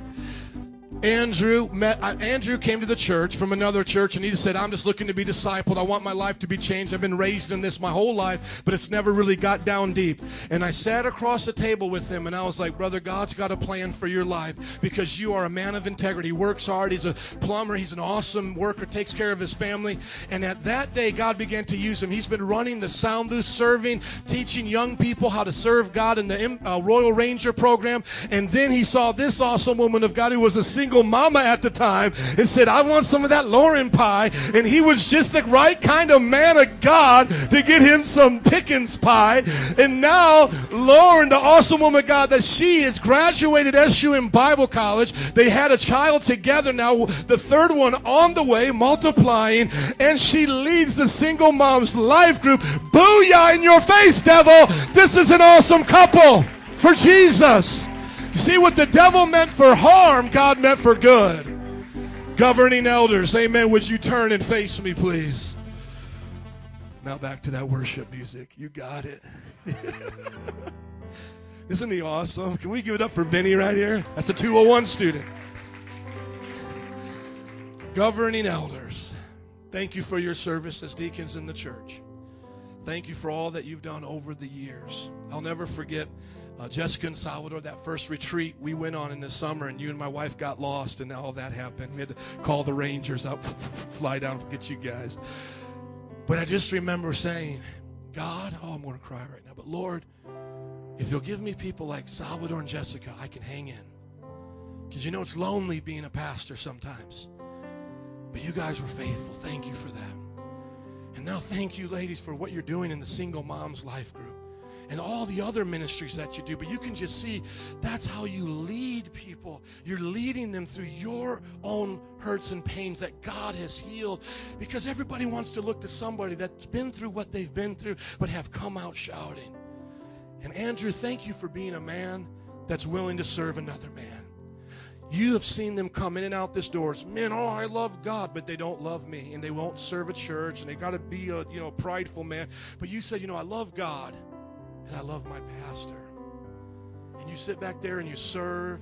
You put, he's going to put together the baptismal tank next week, and and everything you do, bro. I just want the men here to know they need to be like that.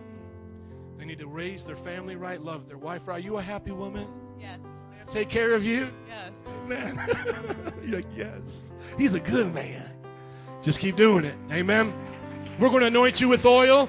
Brother Anthony's going to come, pray, speak a word over your life, and we're just going to now believe that we've entrusted you to the Lord for good things. Heavenly Father, we thank you, God, for these servants of the Most High God. Lord God, we just thank you for their life, God, for your anointing upon them, Lord God. Lord, you have vouchsafed your call in their life, Lord God. You've entrusted them, Lord God, with this precious thing, Father. And we pray, God, Lord, that the work will continue through them, Lord, until the day of Jesus Christ. In Jesus' name. In Jesus' name. And my encouragement to you is as Pastor Joe is up here, because I know all of you guys, I've seen all of you guys through the years. And it really just it blesses me to see you guys up here. I remember all of you guys. You guys have seen I've seen you guys in uh, just different times that we've been here. And it is an amazing thing to see where God has brought you. And I keep thinking the words of the Apostle Paul when he said to some of his church, he said, Timothy, he said, I, I'm sending my son to you. I, I don't have another one. like him to represent me. And you guys, you are you are those people. You are those faithful ones that have been at Pastor Joe, Pastor Nancy's side. And now you are being sent to represent. 2 Timothy 2 2, the Apostle Paul said this The things that you have heard among many witnesses, the same commit to faithful men and women who teach others. That is your job. That is your job. Amen. Amen. Would you turn and face the congregation one more time? Can we give it up for MPI, new governing elders? Hallelujah. Amen. Y'all may be seated. Oh, man. Last but not least, and let me just pause here as I say this. You know, a lot of the people that are here today, their families don't understand what they do when they go to church. Man, what are you doing at that church all the time? How many Bible studies you guys got to go to over there, you know? But you see, now you're getting a picture of what they're doing. We're, this, what we do here today, is only what we do once a week. This is it. The rest of the, during the week, we have 10 outreaches a week. We have eight different life groups.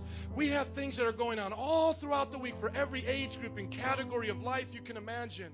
Some of them are picking up those from the West Side on the Wednesday uh, program that we have for our children. We invite the West Side to come with us, and they'll go out there and pick up kids from the inner city.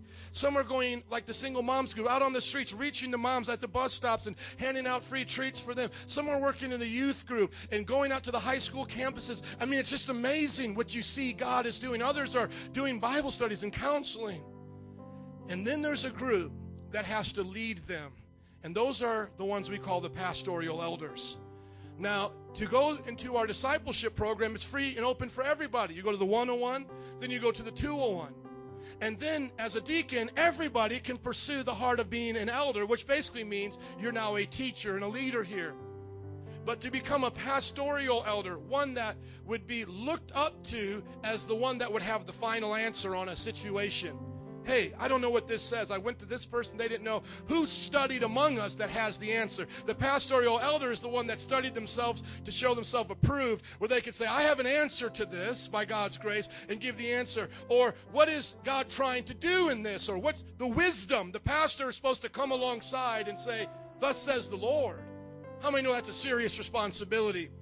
And so, with that serious responsibility comes a commitment of discipleship on the next level. And in our church, we ask those who want to do that, to be pastors, to go to Bible college and to take Bible classes and to be trained in an institute where they can be held accountable to their grades and to their lifestyle, that they just can't live any old which way and pass those classes, that the school will keep them accountable. And then after they've gotten that degree and gone through our classes, now they'll live it out among us for at least a year so we can point to them and say, How have they been among us, church? How have they been among us? And so on that day when we say, like today. Today they are our pastors. You as a congregation can say, I'm not ashamed of that pastor. I'm proud of that pastor. I'm honored to call that person a pastor, an overseer, a shepherd in my church. Amen. And the wonderful thing about that is that we're able to do this with women as well who serve the Lord and give it all up for Jesus. And so today it just happens to be a ladies' day. Three women went to Bible college, got their degrees, served, and are being ordained as pastors of MPI. And the first one is Diana de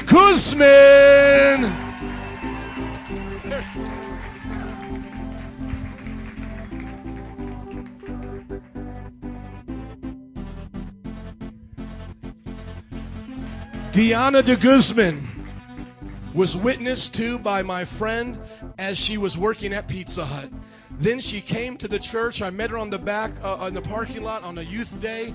She gave her heart to Jesus, went to Bible college in Oakland, finished out her degree here, has a wonderful family and job, also single, by the way, fellas. And now she's in seminary, continuing her education to get a master's degree. She's the administrator of the church, leader of the evangelism team, and is just an all around boom shakalaka woman of God. Amen. Praise the Lord. You guys know what I'm talking about. Christina Pillman.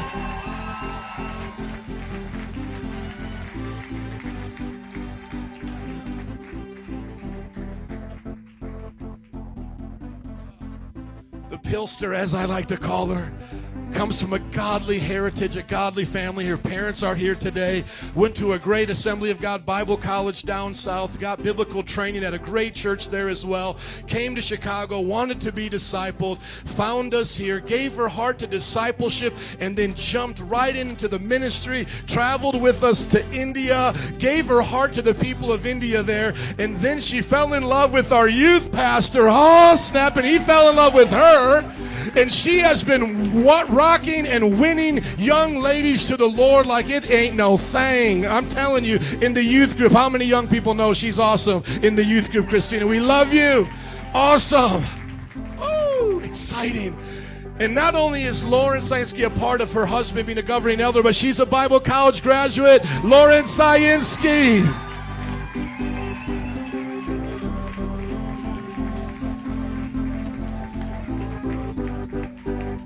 Hallelujah. Lauren came to us from another church as well, who wasn't quite serving the Lord, but gave her full heart to Jesus. Why is it going to be awkward now? No, it's, it's normal. It's normal.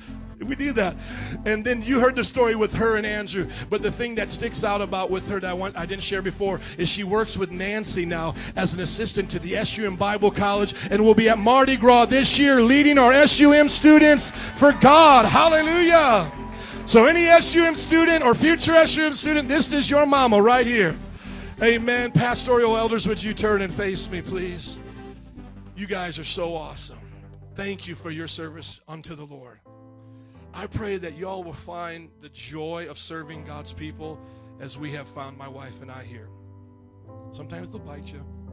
Sometimes they're they're a little, you know, a little sketchy sometimes, you know. But most of the time, they're just really nice and loving, and then you just fall in love with them. And I can see that they've fallen in love with you.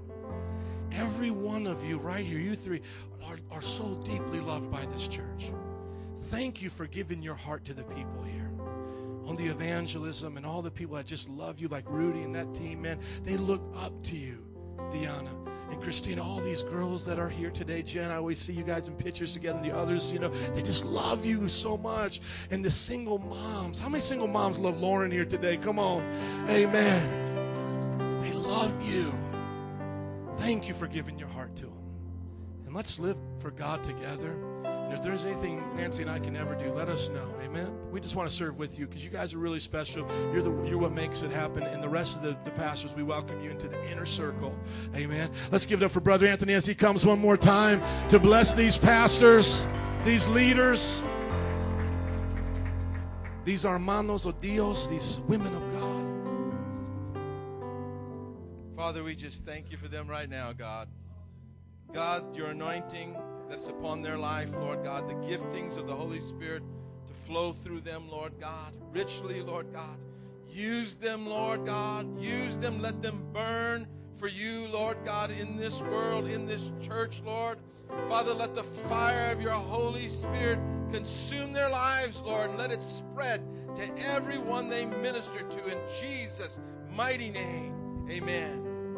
And my encouragement to you is what the Apostle Paul said to the ministers Preach the word, be instant in season, out of season, reprove, rebuke, exhort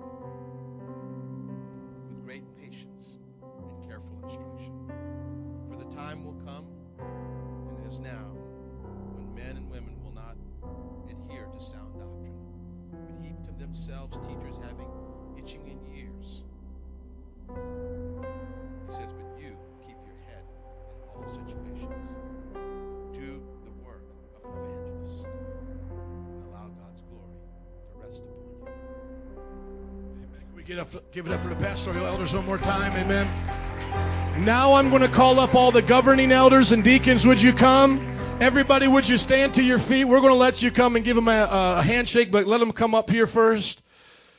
We're going to let you just uh, bless them, shake their hands, hand clap for them, or whatever you guys want to do here in just a few moments. Make sure they're all up here first. Is this everybody? Come on, David and Christy. We love you, Sister Rosa. Amen. Amen. Can we give it up for them one more time today, the graduating class, 2013 elders, deacons, and pastoral elders? Let's put on the party mu- music, DJ. Come from your chair, slap them, high five, hug them. Tell them how proud you are of them. Why don't we do that right now? Thank you.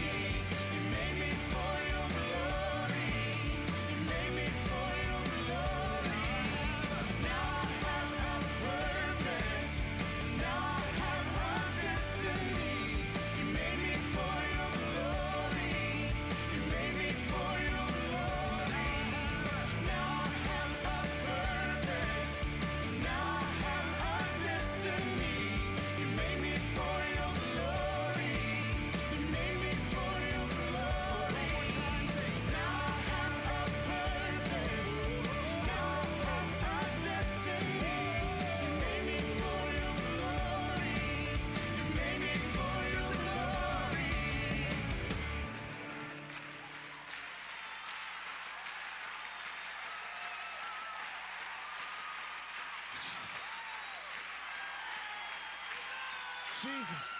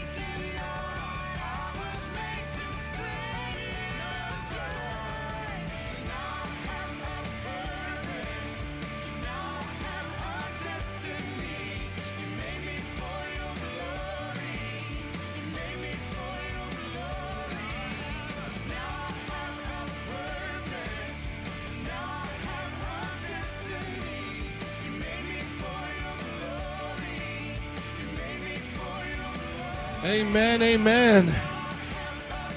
If we could begin to make our way back to our seats. I'm assuming if you had to go, you've already left. And now, if you're still here, that means you want to have church. Amen. Look at your neighbor and say, That was just the introduction. Somebody's looking at their friend going, What did I get myself into? Brother, would you get the podium for me? I've let Pastor know he can preach as long as he would like to. I can see some chairs have emptied up here. I know uh, actually some people did have to go, and that's fine. But we want to hear from Brother Anthony today as a church. Amen. Uh, we really want to hear from him and what God has. And, and so if you're visiting with us today, thank you uh, for staying later with us. We normally end around 12. But we are going to now ask our pastor to preach, and he's going to give us a great word. He's trying to tell me it's going to be short, but I don't even want him to be guilty of lying because that ain't going to happen. Okay, it ain't going to be short. Okay, it's going to be a message. You're going to hear some preaching, and it's okay. Amen. We can handle it. Just think about it as Thor, right? You went and saw Thor three hour, two and a half hours. Just think this is better than Thor. Amen. Let's give it up for Pastor Anthony Freeman and Sister Melanie.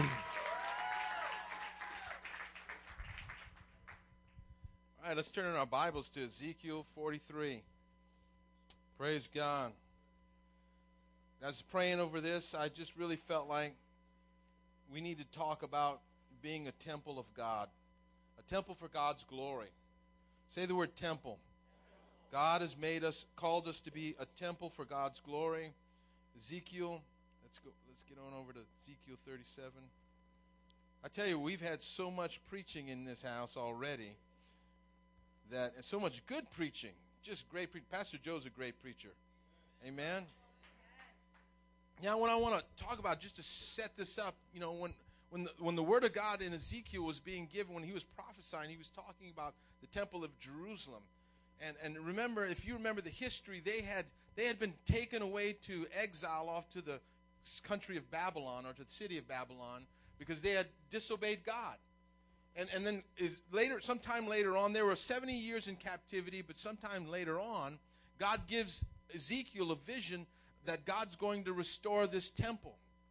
When God's when God when the temple was closed and the children of Israel were carried off away from Babylonian into Babylonian captivity, the word of God showed that there was something physical that happened, but there was a spiritual thing that happened too. The glory of God had departed from the temple. The glory of God represents the presence of God. And really, what makes us believers, what makes this a church, as the, as the pastor said today, what is the presence of God? It's the person of Jesus Christ. It's not, it's not what us coming into this building, it's what's come into us. Jesus Christ came into our life, He changed our life. And then he's represented by the Holy Spirit in our life right now. In fact, the Apostle Paul says in Romans 8 that if anyone does not have the Spirit of Christ, he doesn't belong to Christ. Being born again is a spiritual act of God where, where there is a impartation of divine life. The person of Jesus Christ comes to live inside of us. That's the difference. That's the difference between religion and what God has came come to bring us through Jesus Christ. In the Old Testament, though, when they worshiped God, God had them build a temple.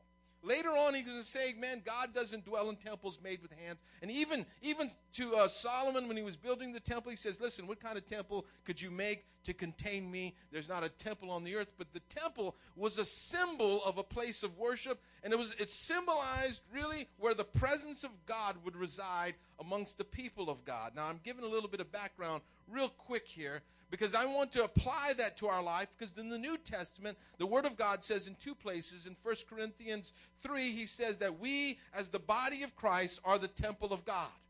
We are the temple of God. We are that dwelling place of God. We are where the Spirit of God dwells. And Jesus, remember when he was on this earth, he said, Wherever two or more of you are gathered in my name, who's going to be in the midst? Jesus said he would be in the midst of us.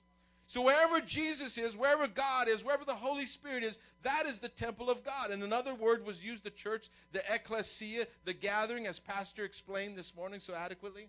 But then the Apostle Paul said in chapter 6 also that know you not that your body, that you individually as Christians, your body, is the dwelling place of God. You are the temple of the Holy Spirit of God. So that's where we're going to pick up, and I'm going to go to chapter 43, verse 1. It says, Then the man brought me to the gate facing east, and I saw the glory of God of Israel coming from the east. His voice was like the roar of rushing waters, and the, la- the, and the land was radiant with his glory. The vision I saw was like the vision I had seen when he came to destroy the city, and like the visions I had seen by the Kebar River, and I fell face down. The glory of the Lord entered to the temple through the gate facing east, and the Spirit lifted me up and brought me into the inner court of the temple, that means, and the glory of the Lord filled the temple. While the man was standing beside me, I heard someone speaking to me from inside the temple. He said, Son of man, this is the place of my throne and the place for the soles of my feet. This is where I live among the Israelites forever. The people of Israel will never again defile my holy name, neither they nor their kings by their prostitution and the, their, their, the funeral offerings and for their kings at their death. When they placed their threshold next to my threshold and their doorpost beside my doorpost, with only a wall between me and them, they defiled my holy name by their detestable practices. And he's talking about the time when they would go into the temple and they were trying to worship other gods while, while they were here they were in the temple that was built and dedicated to the Lord, but they were trying to bring in other things. Uh, l- listen, that goes on today, and maybe it's not idols we're lifting up, but we're lifting other things up in the churches that are not of God, and that is just as detestable before the Lord. Now let them put away from me their prostitution and their funeral offerings for their kings, and I will live among them forever.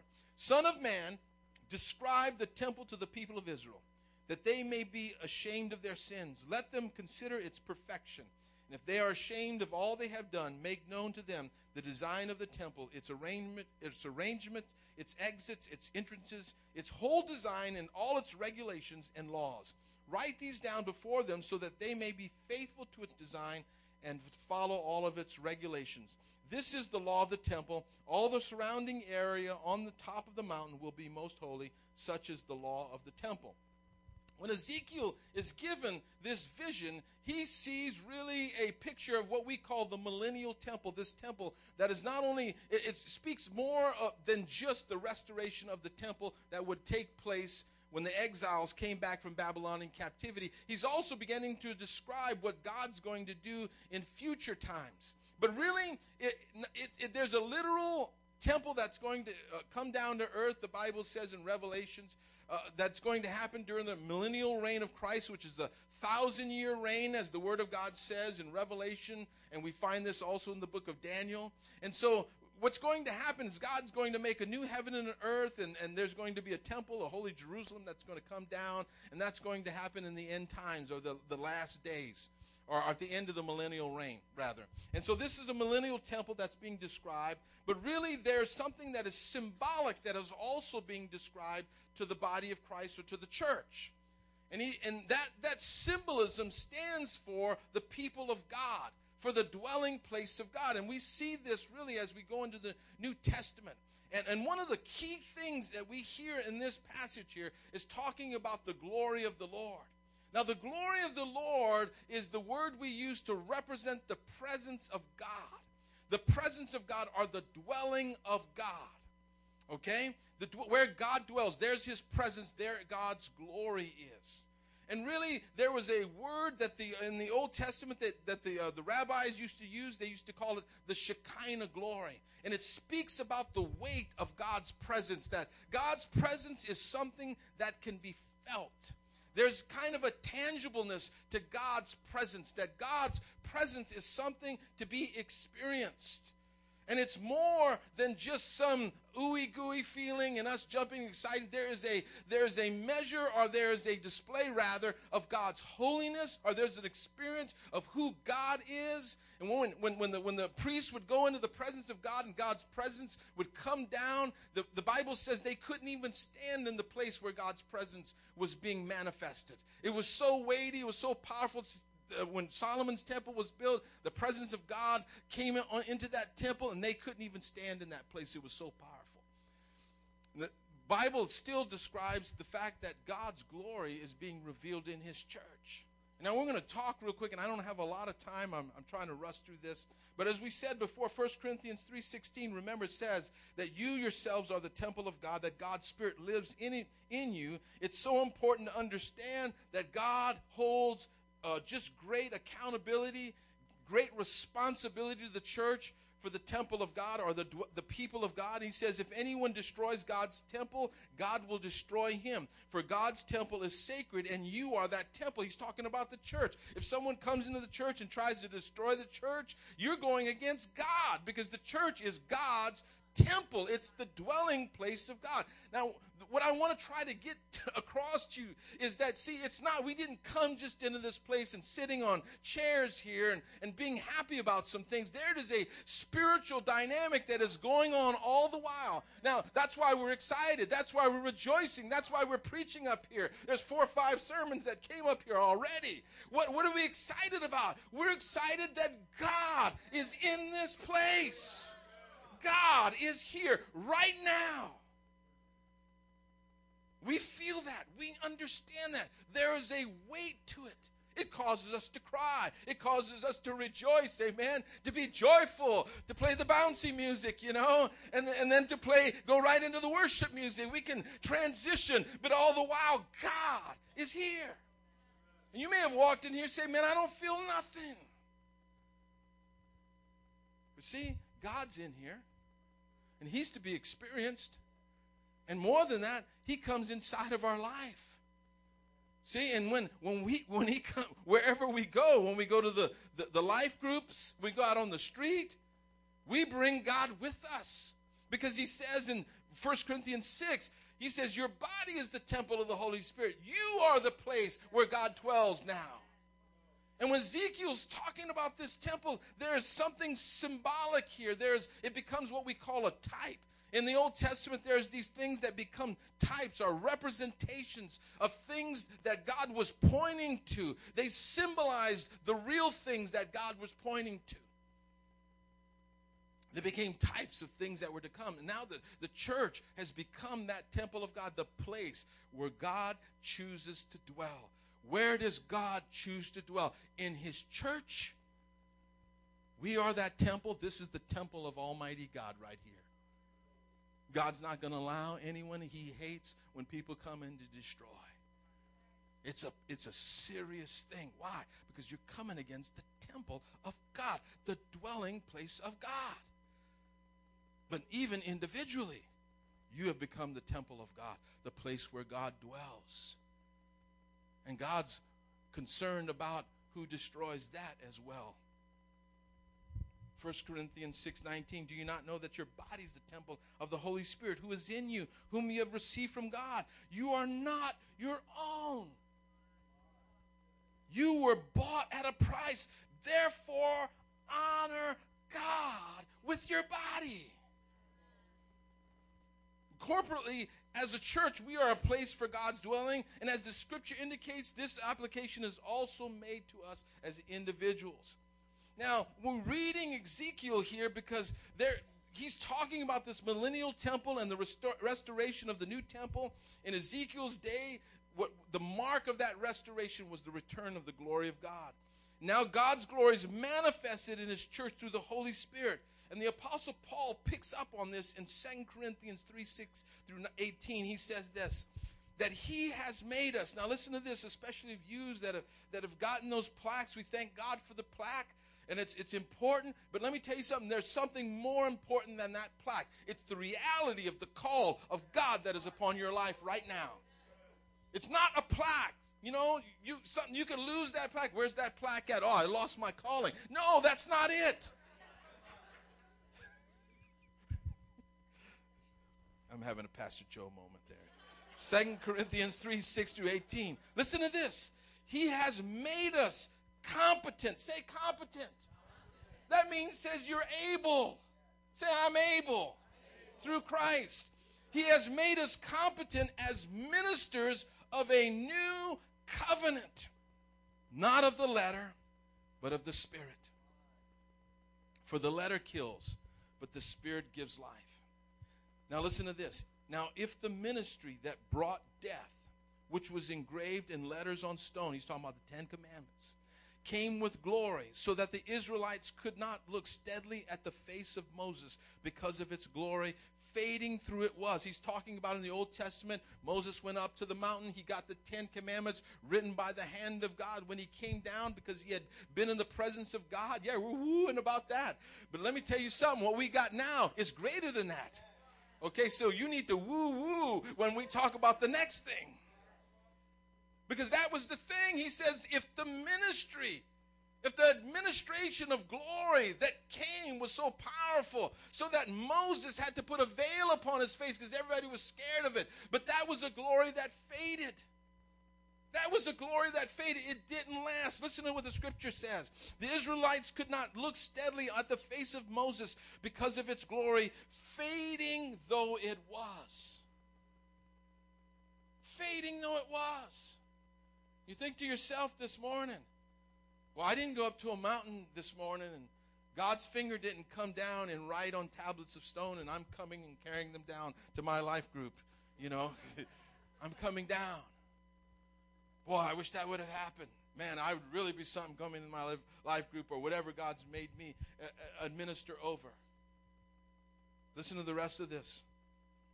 He says, if the ministry that condemns men, he says, if the ministry that came by Moses because of its glory, fading though it was, will not the ministry of the Spirit be even more glorious? In other words, would, you experienced here through the Spirit of God this morning, this morning, just a few moments ago, it's more powerful.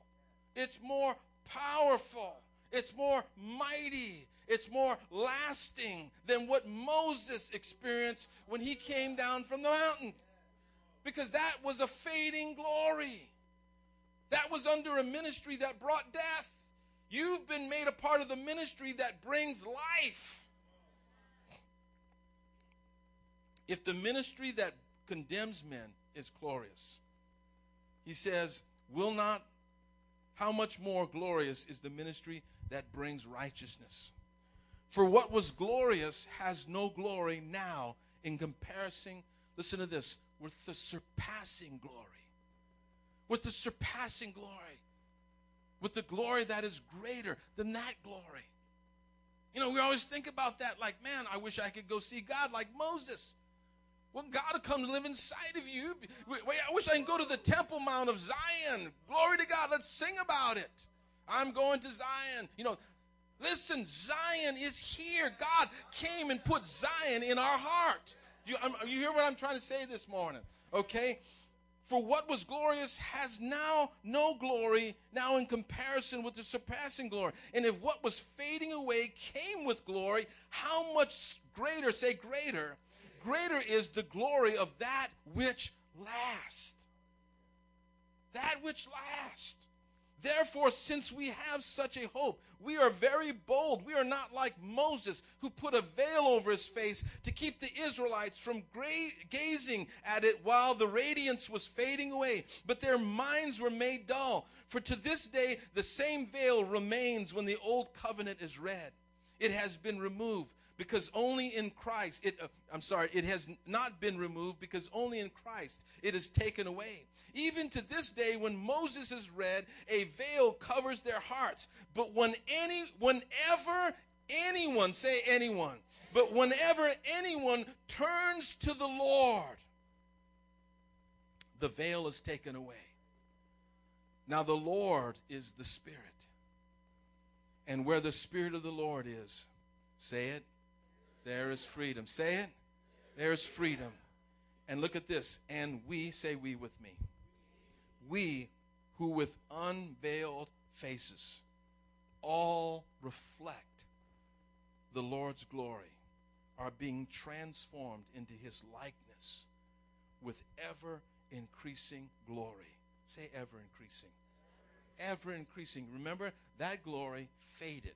What does this glory do? It increases. What does this glory do? It increases. What does this glory do? It increases. Who are we? The temple of God. Who are we? Who are we? What kind of glory is in the temple of God? Ever increasing glory. Yeah, give the Lord praise for that, which comes from the Lord, who is the Spirit. You know, I'm just gonna, I'm just gonna, I'm just gonna mash it all together here. I'm just gonna mash it because we're at 12:10. God is talking about His glory. He's talking about His presence.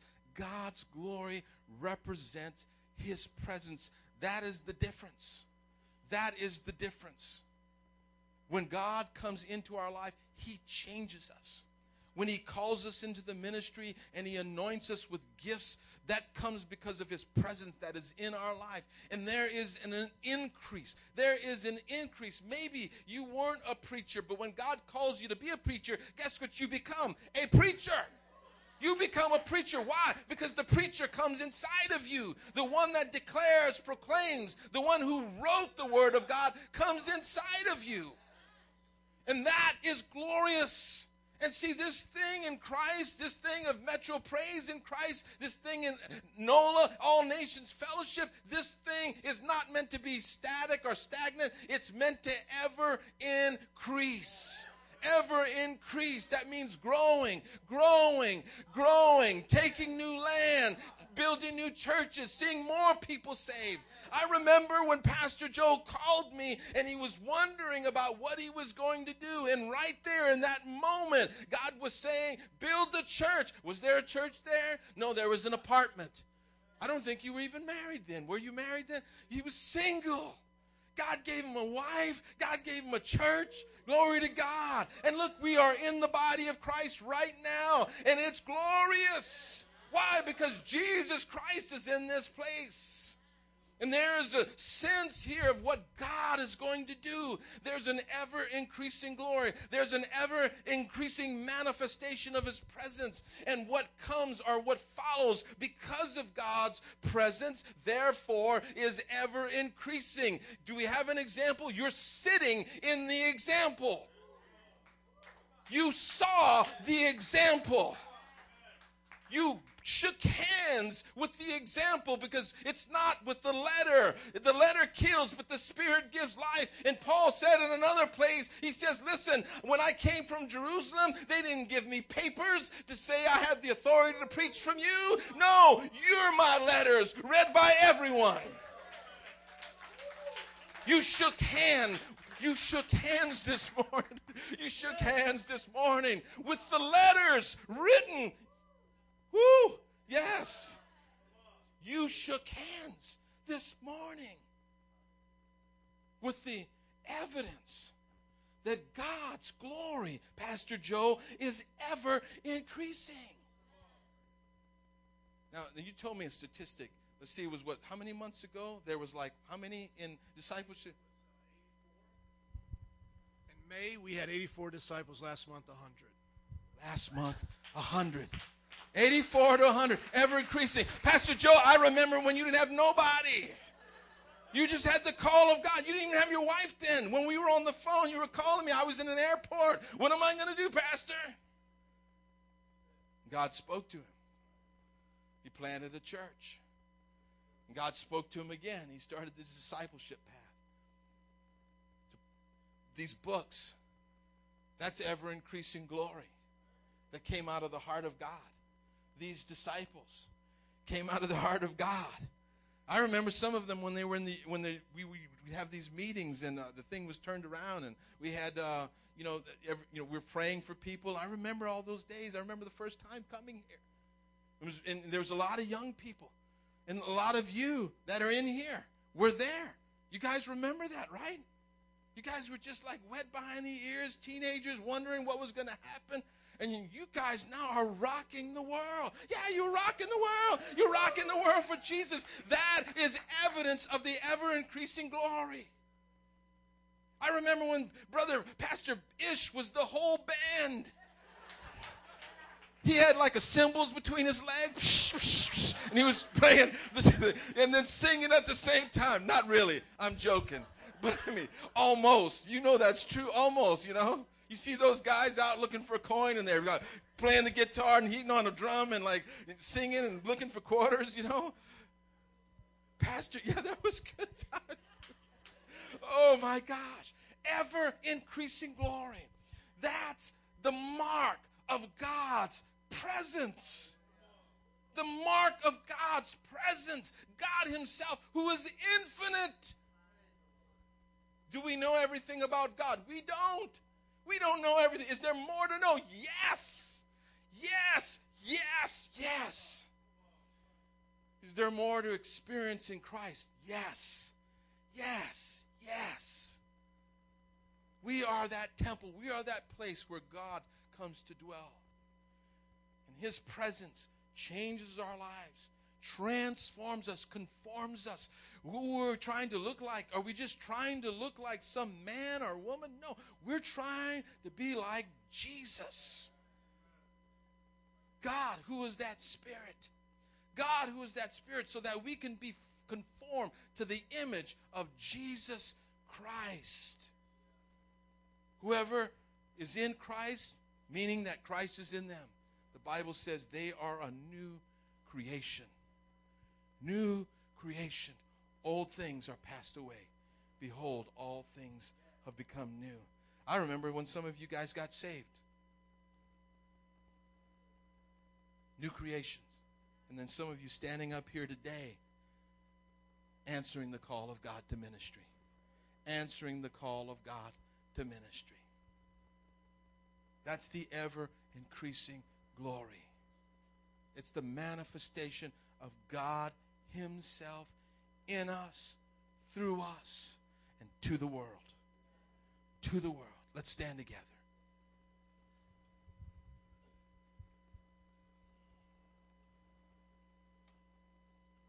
Jesus, we thank you.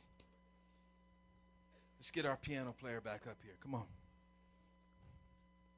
Jesus. Jesus. Thank you, Lord God. This morning, as we just bow our hearts before God, Pastor Berto, he made a plea this morning that if Jesus Christ is not your Lord, I'm not talking about religion. We're not talking about religion. We're talking about an encounter with God. Is God Himself living inside your heart? Did you wake up this morning and know that? Did you come here this morning? You may have come just to watch some people get a certificate, but no, see, God's in this place. And He's here to meet with you. He's here to meet with you, change your life. He changed my life over 32 years ago. Christ came into my life. And I've been serving the Lord ever since. This morning, you say, I want to surrender to Jesus Christ and have Him come into my life and transform my life. If that's you this morning, I want you to lift your hand. Just lift your hand. Come on. Yes. Anyone else? Come on. Lift. Keep it up there. Keep it up there. Say, I need Jesus this morning to come in and change my life. Come on. Lift your hand up there this morning. Come on. I want the elders and the pastoral elders to come up here in the front. Come on. This morning. Come on, let's make a line right across the front here. Jesus.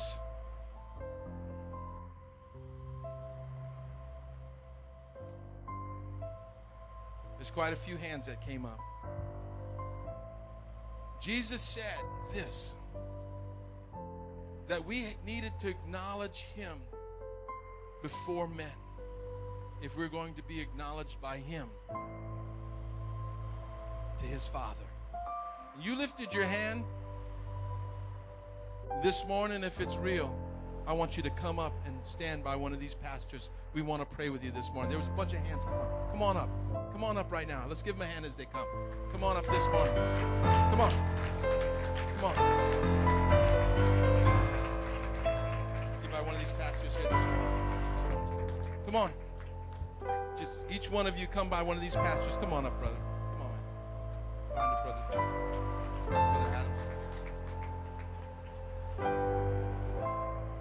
Come on, there were several other hands that lifted up. Come on, just we all did this.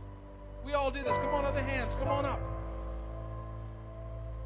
Father, in the name of Jesus, Lord, I just pray, God, this morning for boldness, God. For boldness, God, that we don't allow our personal feelings, God, to come between us and what you want to do in our life, God, right now this morning. God, we pray right now, Lord God, that you, Lord, that those that lifted up their hands that are not down here right now, Father, Lord, that you would just give them the courage to walk forward, Lord God. To see, Lord, that it's just a footstep between life and death. Just a footstep between life and death. Lord God, we just pray, God, this morning for the boldness. This morning, I want to open up these altars if you need prayer for healing. The Word of God says, I am the Lord God that healeth thee. I am the Lord God that healeth you. If you need prayer for sickness, come on. Some of these elders are going to lay hands. The Word of God says this If there's any sick among you, let him call for the elders of the church. Anointing with oil and the prayer of faith will heal the sick. Come on, if you need prayer. This morning, I'm going to open up these altars for prayer this morning. For whatever you need, there's elders right up here to pray with you this morning. I'm going to turn it over to Pastor Joe.